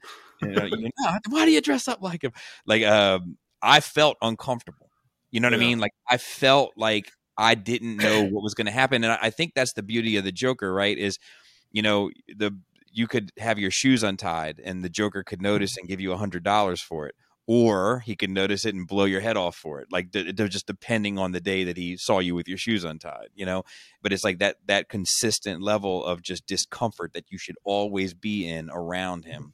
And uh, a contingency plan. and Ledger made me feel that for the first time. I think. Which was amazing because it was a pretty boy heartthrob that they cast, huge controversy over it, and then he comes out and you're just like, oh fuck. Yeah, yeah, yeah. It, it changed my like. Uh, I never, I never make assumptions about right or wrong casting anymore after him because I was very vocal, like just in my friend circuit. Because before all this, thank God that none of that's on record. Um, but like I was very vocal amongst my friends of like just a horrible choice that he was. Like a Knight's Tale. Are you for real? That's Um, a good movie. You know. but like ever since then, like I'm like man, like you know, they're like. Arnold Schwarzenegger is gonna play, you know, Black Canary in this. Now, like, let's see, let's see it. Let's not, let's, Let's not see what he does. See what he does. You know, he's a talented guy. The reality is, like, they picked it for a reason. Yeah. We don't know what they did. Like, Mhm. you, there's so many people out there that you're like, they're kind of pigeonholed, and then they do something completely off kilter, and you're like, shit, uh, I did not know you were capable of that. Like, we'll go back to Battinson, right? Like that Right. dude. Everybody pigeonholed him as Edward from freaking Twilight. Right. But if you look at his acting abilities, the dude is actually pretty a phenomenal actor. Right. Yeah. Right. And I think that like even like um Leto, right? Like um seeing him in the Snyder cut made me say, okay, now I want the now I want to see this Ayer cut. I didn't give a shit before, but now I actually do want to see it. You know. Yeah. Do, you- do you think he's uh he's Robin? I do not. I do not personally. Um yeah. but like I think that uh you know, he's another one that like I will say like even in that first Suicide Squad movie like when they had that security guard and he straddles them like I was uncomfortable. You know, Right. and like and like so he's another one that like just it wasn't the same way and it did and it he, he wasn't able to tap into it as consistently as Ledger Yeah. but in, in few Well, moments i was like i was like shit man I, I i don't know how i feel about this like whether i feel safe or unsafe you know like I mean, there, yeah, there were different different Jokers too, right? He was Sure, more the gangster type, you know. And uh, if if you take him for that, he did a he did a decent job, you know. Uh, Yeah. And unfortunately, an actor's only as good as their writing staff, the director, and all that stuff. And editors uh, yeah, the Yeah, first Suicide Squad's not way. too good with that, but You can Um, kind of let them off the leash, but yeah, you know, like we go back to the whole the being people stepping in and stuff like that, and it's like, all right, all right well, you kind of made it. But even when he got when he got announced as a Joker, people were like, uh, or whatever, and then they they did the they did do those promo pictures of his look, and I'm like, I'm pretty sure everybody's just hung up on the fat on his look, and I'm like, just because he's not, you know, what's his name? Uh, Cesar Romero. Romero. Thank you. I was like, that's not whatever I was gonna say was definitely gonna be wrong. Like Cesar Romero or Jack Nicholson, right? Right. Uh, it, just because he's not them and or Heath Ledger, whatever. Okay, great. He's not them, which is cool because if he was trying to be them, he would fail horribly. Right. Right. If he was trying to be a better Jack Nicholson than Jack Nicholson, he Yeah. would fail. Because What I liked about his look uh was all the gold teeth and shit. right? Like because like this Joker would have been at a point where like Batman would have had all of his dude's teeth knocked out. You know, that's how I viewed it in my mind. Is like Batman's got a hold of this dude so many times that there's not a tooth left in his head. or you know? I I kind of did something similar, but I was like, I don't know what happened. He probably just bashed his head and like knocked his teeth out, or he ripped them out himself because he the gold teeth would hold up better when getting punched. maybe, maybe, Right? maybe. Like I kind of did a very similar thing. I was like, he's got a reason for all these things. Do I understand it? No. Will we finally understand it in the movie? I don't know. Maybe. and I'm kind of hit or miss. Like the, the tattoos, like I like some of them. Like I like like the laughing face on the on the hand. Some of the face tattoos felt like they were trying to like really capitalize on the time that that movie was coming out. Yep. Um, but like, uh, and, and you know, in you know, on the other hand, I like a lot of what they did with the tattoos with Harley. You know, I think a lot of those worked and like kind of suited her character. And you know, that DC universe, man, like it doesn't get like that that Snyder cut, like it doesn't get the kind of props, in my opinion, that it deserves. But like they nailed so much of that casting, man. Like Margot. Robbie, Affleck, Cavill, uh, Gal Gadot or Gal Gadot, however you're supposed to say it. Um, you know, like just like. I even I even like Ezra Miller as a Flash. He's you if you're trying to compare him to other people, it's kind of like he's got this like weird quirkiness to him. I don't hate him, but I don't think he, they nailed him the same way. Like I think that they Yeah. like I think that like the Wonder Woman, Harley, Batman, Superman, uh, and I, I might and and Cyborg, I would even I would even say as well. But like those Yeah. five, like it's it's not that they got it right; it's that they got it fucking perfect. And I feel like that's so rare that like you know there's a number of times you get it right, but to get it perfect, like I couldn't have chosen somebody better. You know, Yeah. um, I don't know. I don't know. I digress. Once again, I, I start to feel like the guy, like you know, like complaining, like it's not like it was in my day. Yeah.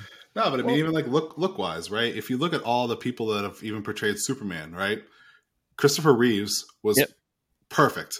Yep. And Henry Cavill is perfect. Everyone Yep. else, I can't see them as Superman. I don't picture them as Superman. I just picture them as bad cosplay when I, Yeah, when I look at them. Yeah, You know, I. But like Oh, even I was gonna say fucking Costner. Um, you know, there's a lot, man. I, I could go on and on, like like little minor roles and shit. When I go through and I watch those movies, I'm like, that is the perfect person for that role. Like, perfect. You know, I don't know. not George Clooney. No, no, no, no, not George Clooney. I like him. I think I like him in some other movies, but I'm not 100 percent sure even on that. To be honest with you, I had to Google it. He's Uh, good in the right cast. Yeah, yeah, yeah. No, He's like Marky Mark. Uh, you, Mark, if you, Marky Mark is better with the right cast, but if you put him in by himself with a poor supporting cast, it's gonna go horribly. Uh, Yeah. uh, actually, I'm like, like Transformers. Well, I'm yeah, yeah. I'm not a huge Marky Mark fan, but I'll tell you, uh, one movie that he's in is probably in one of my top ten movies of all time, and that's uh, Boogie Nights. is But that's the it that's is it because he sings "You Got the Touch"? No, hell no, hell no. But it, it's just that fucking movie is like it's like one of those I can I can. There's a few movies that I can have on like people just have the news on, like I can just Yeah. have it on in the background, you know, while I'm cooking and enjoy the fuck out of it. And Right. that's one of those. It's just it's the dialogue, man. It's the like um you ever seen that movie Star Wars? like 3 times. People say I look like Han Solo. Really? Like, you know, like it's like I can I, it's it's so sharp, dude. Um you know that like what's on that tape is our heart and soul and you can't have that back. Like it's I could watch that shit over and over and over again, you know, like uh you know, little like that cl- quick clever dialogue, like a lot of Tarantino shit, and that one, and um, like even like Social Network is like another one that like That because was the, so good. the the, the Yeah, dialogue the- is just so fucking good that it's it's almost like music to me. I can just have it on while I'm cooking. Yeah, You and know, then that was- that was a Justin Timberlake too. comes out of nowhere. Yeah. I love that shit when it's like he loans you like two thousand dollars and then he, he owns you he loans you two thousand dollars and then he loans you five thousand dollars. So he loans you seven thousand dollars and Zuckerberg's like, hold on one second. yeah. Yeah, I got the same thing. Your math checks out. All right, let's do it. I love that shit. You know, like that was just so so, smart. You know, Yeah, that was a really good movie. You know, like like that was my first introduction to Andrew Garfield, and then he was Spider Man, and I was like, Yeah. "What?" I mean, th- he, like I enjoyed the Andrew Garfield Spider Man, but he was a different Spider Man. yeah, I liked him too. I like that. You know, like you found my true weakness. It's really small knives. I like that whole bit. no, no, no, please He, don't. he was the sar- Yeah. he was the very sarcastic Spider Man that Yeah, became popular in like the late '90s, and I agree. Hey, I still yeah. enjoy that first that that that first Spider-Man Andrew Garfield movie. it was good. It it may be I'm going through real quick in my head. It may be my favorite Spider-Man movie. It's mine. I, it's I, sh- I showed it to my wife for the first time last week because we, were t- we were taking my my youngest daughter to see uh, Across the Spider Verse uh, because she's obsessed with Spider Man, like head to toe clothes. She's got a Spider Man hat on, like everything. Right. Um, so my wife never saw that, and I'm like, oh, prepare to be thrilled. and she's she's she like she had tears in her eyes, and Yeah. she like she loved it. you know why I think it's so good? Uh it's and like I'll tie it back to the topic of this show. I think it was highly inspired by Batman Begins. If you look at like the times that they come out and how the first Amazing Spider-Man handles like his backstory and all the stuff involving his parents and all that stuff, Yeah. it's shot very real, very straightforward, non-superhero-y, more like regular drama, like Yeah. Nolan did. You know, like Yeah, and they, Um, they tie into his like relationship with Uncle Ben, and like Yeah. You know he's a he's a kid, he's a teenager, but he's kind of a little bit of a screw up at this point in his life, you know. And he, there's that tit for tat and back and forth with Uncle Ben, and you know, like when he when he forgets to pick up Aunt May from work, and she has to take the subway, and Uncle Ben's pissed because of that, and like Yeah. all that dichotomy and stuff. It it's grounded, it's real, it feels. Yeah. Yeah. Now by the end with the lizard and all, it starts to. It, it- know, then it starts to. It feels a little less grounded. Let's say. Yes, yeah, Um, yeah. But like that first act of that movie, I feel like is really grounded. It feels very straightforward, and I think it's definitely highly inspired by Batman Begins. Um, Yeah, it was good. you know, and uh, yeah, I think it's good too. You know, so I don't know. my my my personal thing that I didn't like about the movie, and it might be true to the comics because I was not a big Spider-Man fan. I'm not mo- like most comic book fans that fell in love with Spider-Man and, and got swept up in it. Um, I thought he was uh, Peter Parker was just a little too cool in it, you know, with his Yeah, skateboard fair. and his hair, and he was just a little too cool because my. I my thought of Peter Parker is nerdy, and he Yeah. wasn't a nerd in it. He was he was a, the the awkward loner skater kid, which is Yeah. not a nerd. That's I agree. That's fair. you know Totally that, that, that was my only takeaway with that. Um, but other than that, yeah, I was. He I also his seemed a little old to me. like, he, I don't know Yeah. why. Like, he always seemed a little old for Spider Man. I, think, it's because Garfield's so tall. Maybe. So he, like he's Maybe. got a, like a young looking face, but Yeah. he's taller, so he by default like he's obviously just older, right? Like and Denis that's- Leary's great. Huh? Yeah. Everything. You know? Yeah, no, it. uh But no, I, I really enjoyed that one uh as well. Yeah, yeah, yeah and and that, and that's one of the first ones. I mean, before No Way Home, where there was a big, a bigger loss, right? You see, like the, at least that those two movies. You know, he loses Uncle Ben. Yeah. Uh, Spoiler he alert. loses Captain Stacy. He Yeah. loses he loses Gwen. You know, Yeah. there was there was True. bigger stakes, and it shows like this is with great power comes great responsibility. Like yeah. you know what I mean? And I also, I think that like you know some of that stuff. Like I, I don't think that second movie really needed Electro. That's my personal opinion. But like, had they not had Electro, right? It really would have. This is something that, like I, I say all the time, but like it really would have gotten to be like a superhero movie where like the objective was just to save the girl. yeah, Because sometimes it's enough. to just save the girl. You don't need the whole fucking city, Pacific Northwest, uh, whole fucking Eastern Hemisphere, the planet, the universe, the galaxy. Like you don't need Yeah. all that shit to be in jeopardy all the time. Because- Sometimes just enough to save the girl. because if it does, then it, it, it makes the world smaller. Yeah, because you had to keep, Right. and you keep ratcheting it up and ratcheting it up. And, Yeah, because you know, even right now, like you know, I know you you guys talk about it a lot. Like post Endgame, I, Infinity War was my last like big favorite movie. I was not a huge fan of Endgame, same. um, but after that, it's like where where do you go? And it's hard for me to suspend disbelief with these movies now, where it's like, well, they've all come together, all like two hundred of these superheroes to Right. defeat Thanos, and it's like, all right, there's this big baddie over here, and it's one of them fighting him right now. Where the fuck's everyone else? Like, Right, right, why right. isn't something going off? Why isn't someone's spider sense going off? And you know, yeah. so to me, it's hard to suspend disbelief where, where they've gone. Where it's like, well, every movie should almost be a team up movie in my mind at this point because they've already done it, right. and it's it's like you know Why, why, wouldn't backwards? yeah why go backwards? Why wouldn't someone be there to help always? Right when there's two hundred of these superheroes. there's a lot of them. Yeah. You know, I get the Guardians are in space, or you know, Thor's Right, right, Thor's right, over right. here. But like the people on Earth, you know, Captain America's retired, but you have you know Sam. What you know, why can't Sam show up and help, or or Bucky? Right. They're, you know, they're still around. Um, so that that that's that's what makes it difficult for me. Yeah, I hear you. You know, when the threat's so big, but no one, no one else is gonna fucking show up to help me. Like even like Ant Man, I, I get it, right? They got sucked in the quantum realm. Everyone's not gonna be able to just dive into the quantum realm to help him. So he was in a vacuum. That made sense. Right. Um, you know, and I guess even like Wakanda Forever, right? They made that personal. You know, that wasn't like a Yeah, wor- yeah. you know, whole world thing. It was, uh, you know, Wakanda and uh, Atlant- Atlantis. Yeah, and and. I think even like introducing Atlantis and getting to know Atlantis and and doing all that, I think that that played a big part in like making that movie successful for me. Where I feel like they haven't really been taking their time with a lot of stuff recently. You know, like leaving that sh- like I'll take like uh what's the one I just saw the Guardians movie right Yeah. um leaving the Guardians movie the villain that's in that who is it the uh fuck I can't even remember his name. Uh, High Uh, Evolutionary. haven't seen it high evolutionary.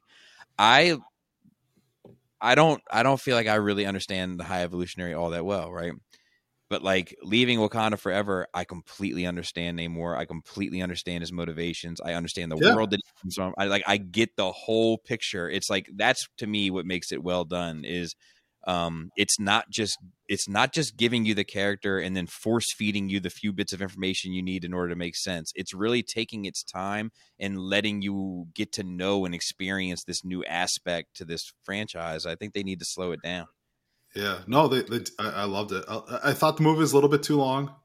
yeah Um, probably Probably. Those those aquatic armor or whatever the armor that the Wakandans had, I thought that was dumb. Shouldn't, even though it's from the comics, I, I felt like I could have done without that. But I love the fact that like Namor's story was compelling. yeah You know, it's pretty much like, hey, only two civilizations in the fucking world have vibranium, you and us. right And I didn't go tell these motherfuckers about it. You did, and now they're looking for me. Like, fix it. yeah Like, uh, it was Yeah. it was very compelling.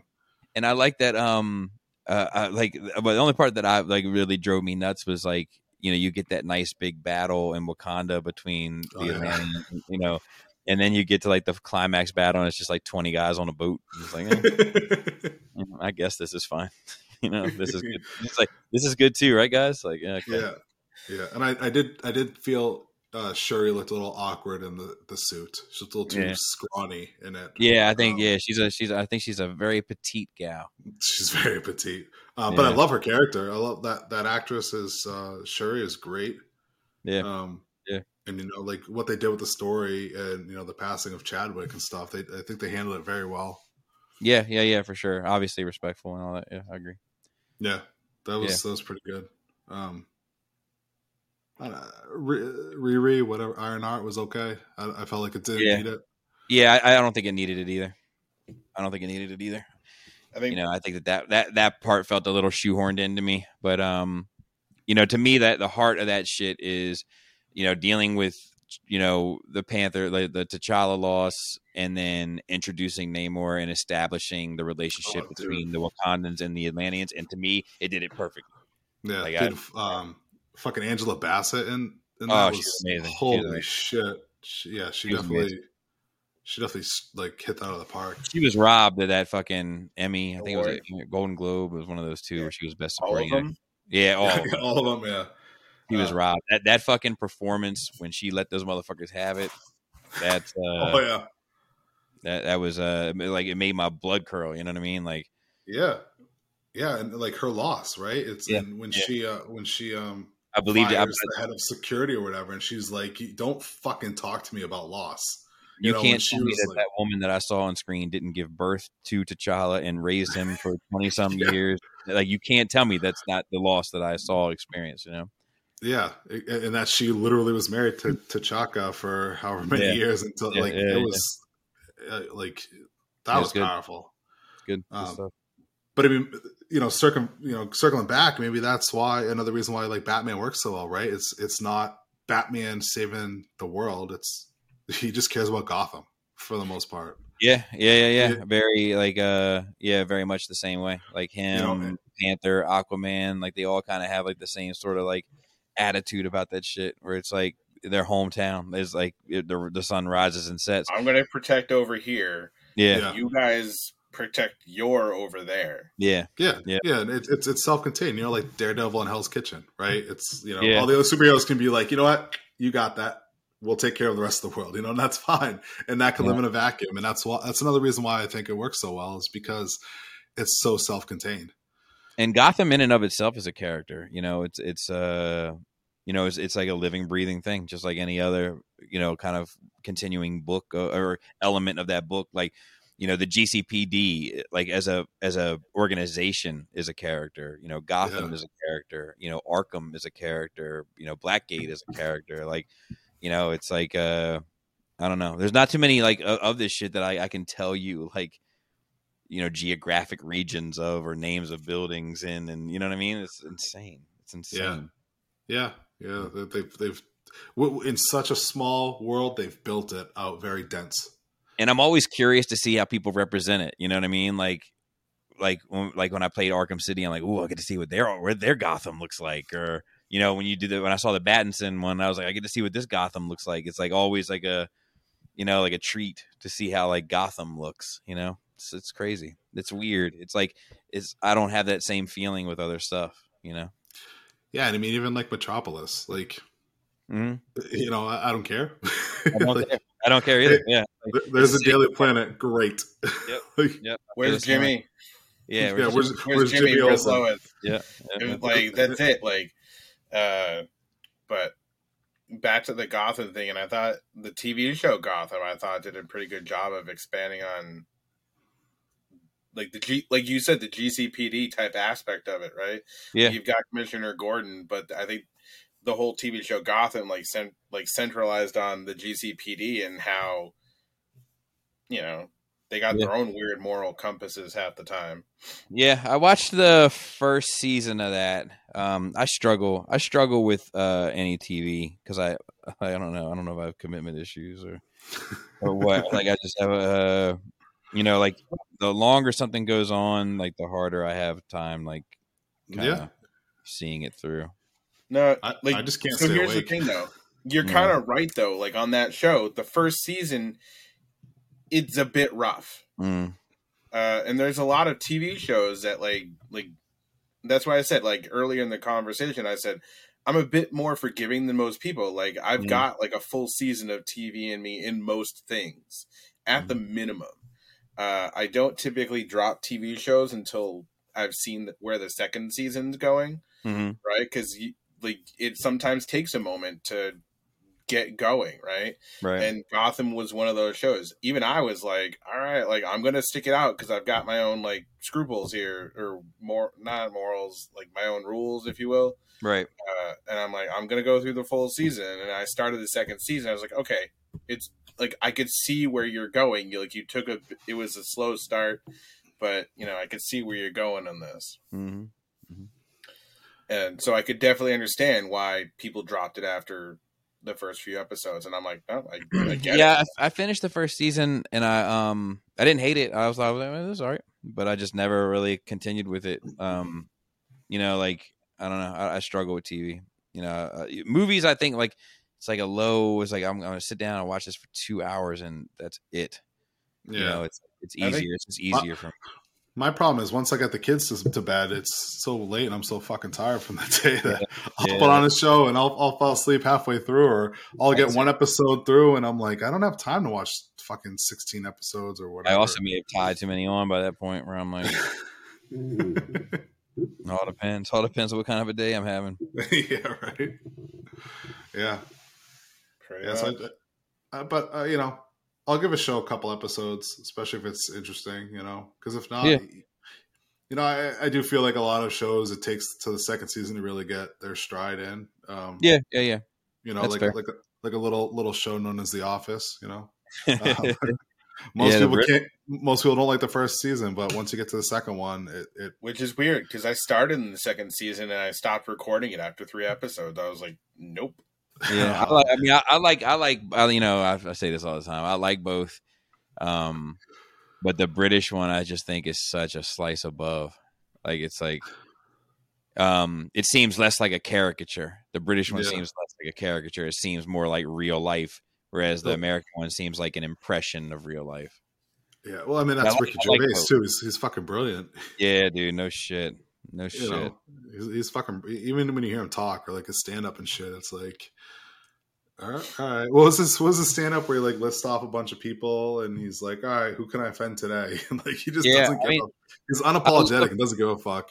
I love like him. Like there's a few like right like him, Chappelle, um, you know, Chris Rock to a lesser extent these days, but like you know, there's a hand a Bill Burr is another one. Like these these people that are like these comedians that are like, you know what, we're pushing back against this like offensive like you can't make an offensive joke like it's not our fault to make you not offended it's your fault for getting offended or not knowing how to control your offended emotions and i Yeah. love that group of comedians that are really pushing back against it you know because like you can't it's the same thing as like star wars like you can't let the fans dictate the art the fans can dictate what art is successful because they can support it or not support it and that art can live or die by it that's fine but you can't let the fans dictate the art because the fans aren't artists And what's great is it's the, it's these big names that are doing it too. You know, it's Yeah. it's not the little guys trying to light a you know stoke a fire. It's these Yeah. big guys that are just setting a blaze and like you know we're gonna take a stand because what is comedy if you can't insult someone realistically, right? Yeah, like I some someone somewhere in some demographic, some nook or cranny should always be offended by a joke. Is, Yeah. is the way I look at it. it's like I, I think that like you know what brings people together is laughing together you know and especially laughing at each other at what we know makes us different you know and that, La- laugh at yourself. that breaks all sorts of boundaries you know like let you know race and all that bullshit or fucking sex and whatever like fuck all that like even just you know i live you know whatever near baltimore and he lives near dc the difference is there you know i mean we should, two people should be able to laugh at like it brings people together like i always say like fucking chappelle show did more for fucking bringing people together than any activist that i've ever known you know what i mean because we got together and laughed and was like, yeah, like that's fucking Yeah. true or that's fucking true. And like, you know, like it helped people understand each other. You know, I think, you know, I don't know. Yeah, yeah, Chappelle show was fucking great. I love, I love how he found he, he finally came back and like started doing stand up after like how yeah, many it's great. years. It's great. He's great, man. That dude's that dude. I think that dude is the goat. I think he is the greatest of all time. I, I think I got to Yeah. give it to him.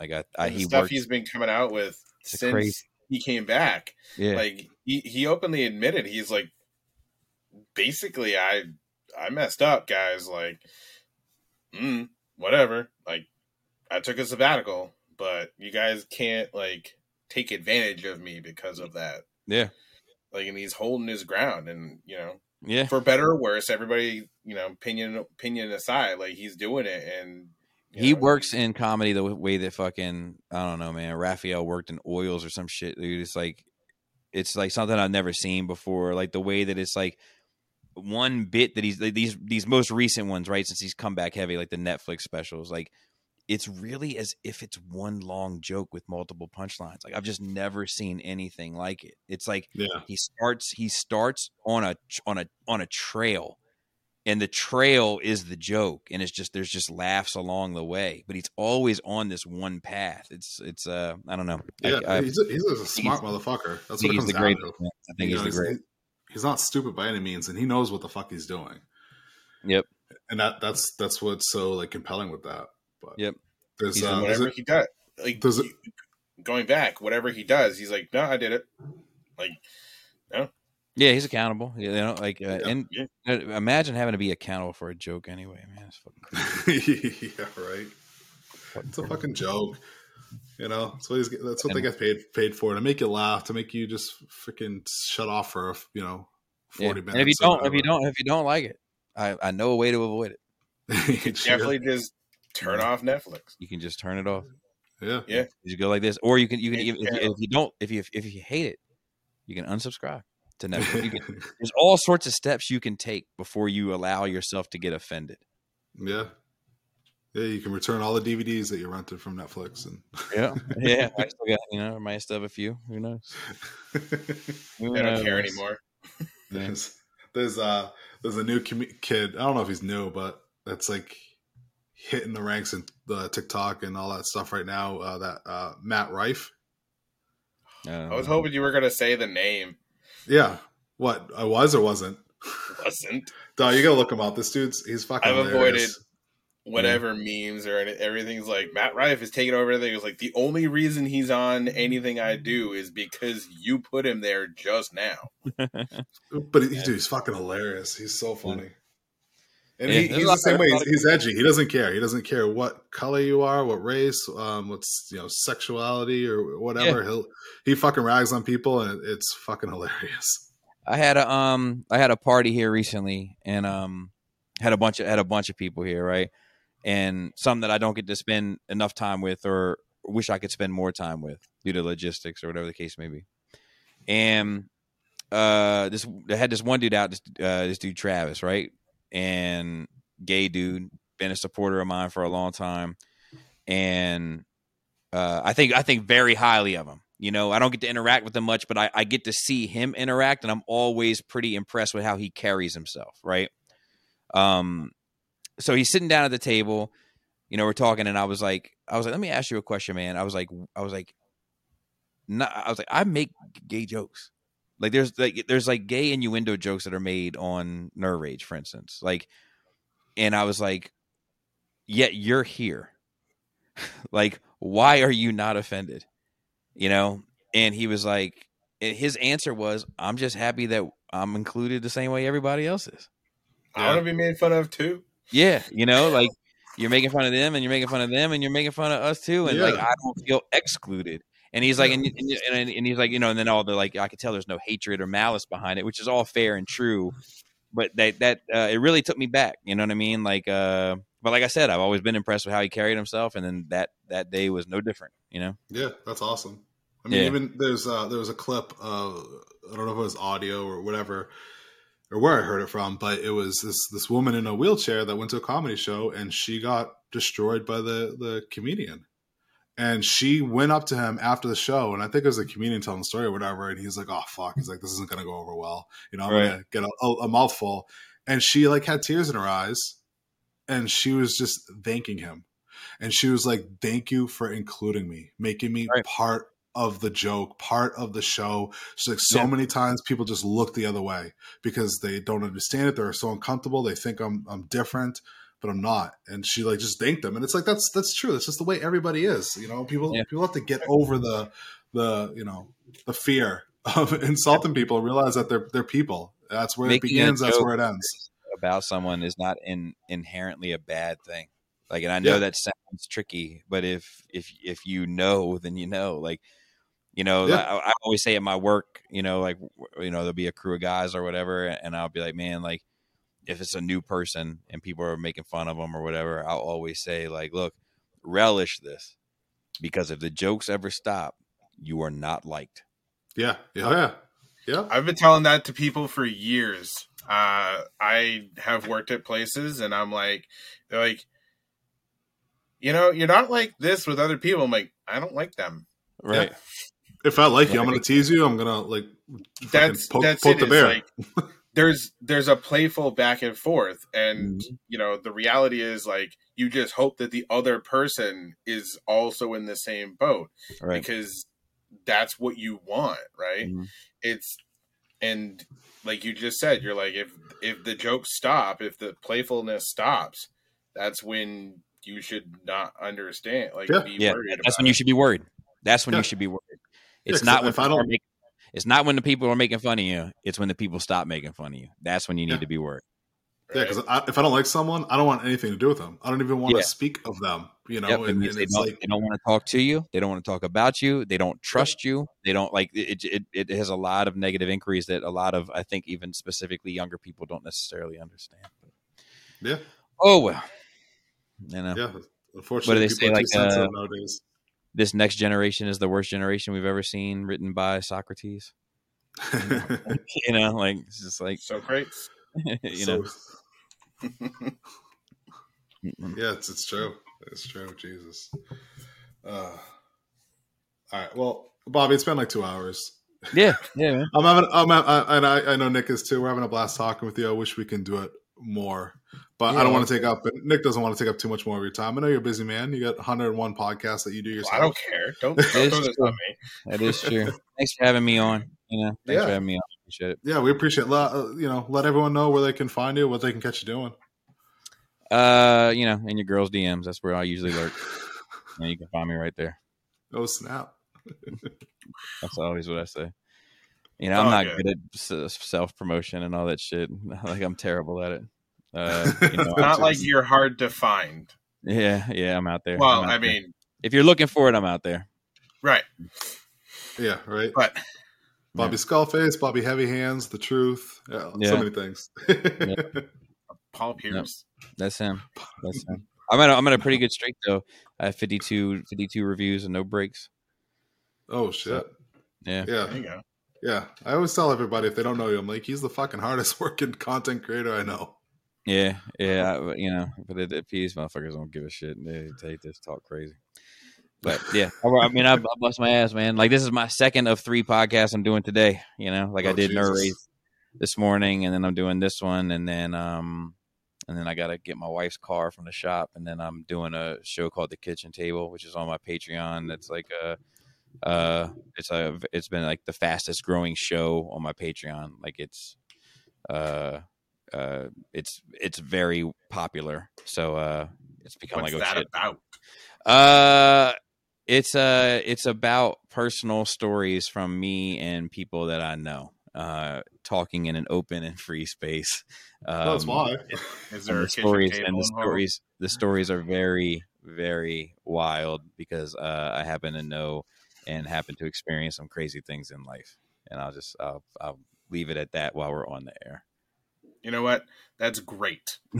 Sounds- I'm interested Yeah. now. yeah it's you good hooked me like twice on that. it's good and i have a different guest uh every month so i'd like to share get a new fresh batch of stories and a new fresh batch of like just people that i know you know and um that are outside the toy world and the nerd world and everything just because people who have who you grew up with having crazy crazy Yeah. adventures, yeah uh, and stuff that you wouldn't believe sometimes you look back, and you're like, I don't know how I'm here. stuff that you wouldn't believe well, cra- crazier than the shit you tell on Nerd Rage, or oh yeah i, I couldn't tell these on nerd rage all right, oh, all right. Then that that, It's that all makes it good. even more more interesting, compelling than See, shit. now you've 'Cause got nerd- people Because Nerd Rage gets really good. yeah, yeah. Nerd Rage, I, I'm pretty open on too. Um, um, I would say I'm most open on. So like, uh, uh, I mean, on Patreon, like I have these three made like three very um personal shows. One is the kitchen table. Um, where it's supposed to be just like guys sitting around a table talking, how it would be, you know, and the mics Kitchen are just there. Yeah. And then one is called Wine and Cheese, which is just my wife and I talking about like family stuff, kid stuff, um, sex, money, you know, like anything from like kids getting bullied at school to retirement to, you know, real life shit. And then um and then another show called the Bobby Boogie Bot, which is where we like go into music stuff and talk about you know music sort of impact on our lives and stuff. And those three are very very personal, and then the rest are just kind of like antics and fun stuff and everything else. But um, but the the kitchen table has just been one of those that like I didn't know how it was going to go over, and like it's like it's become one of the the, the bigger shows on that platform. So I just got to make sure that I do my due diligence and get it done every month. Yeah, That's awesome. Congrats! I'm glad. Thanks, I'm if you're liking it, and that's what you know, and you're doing it, and Oh, people yeah, love dude. it.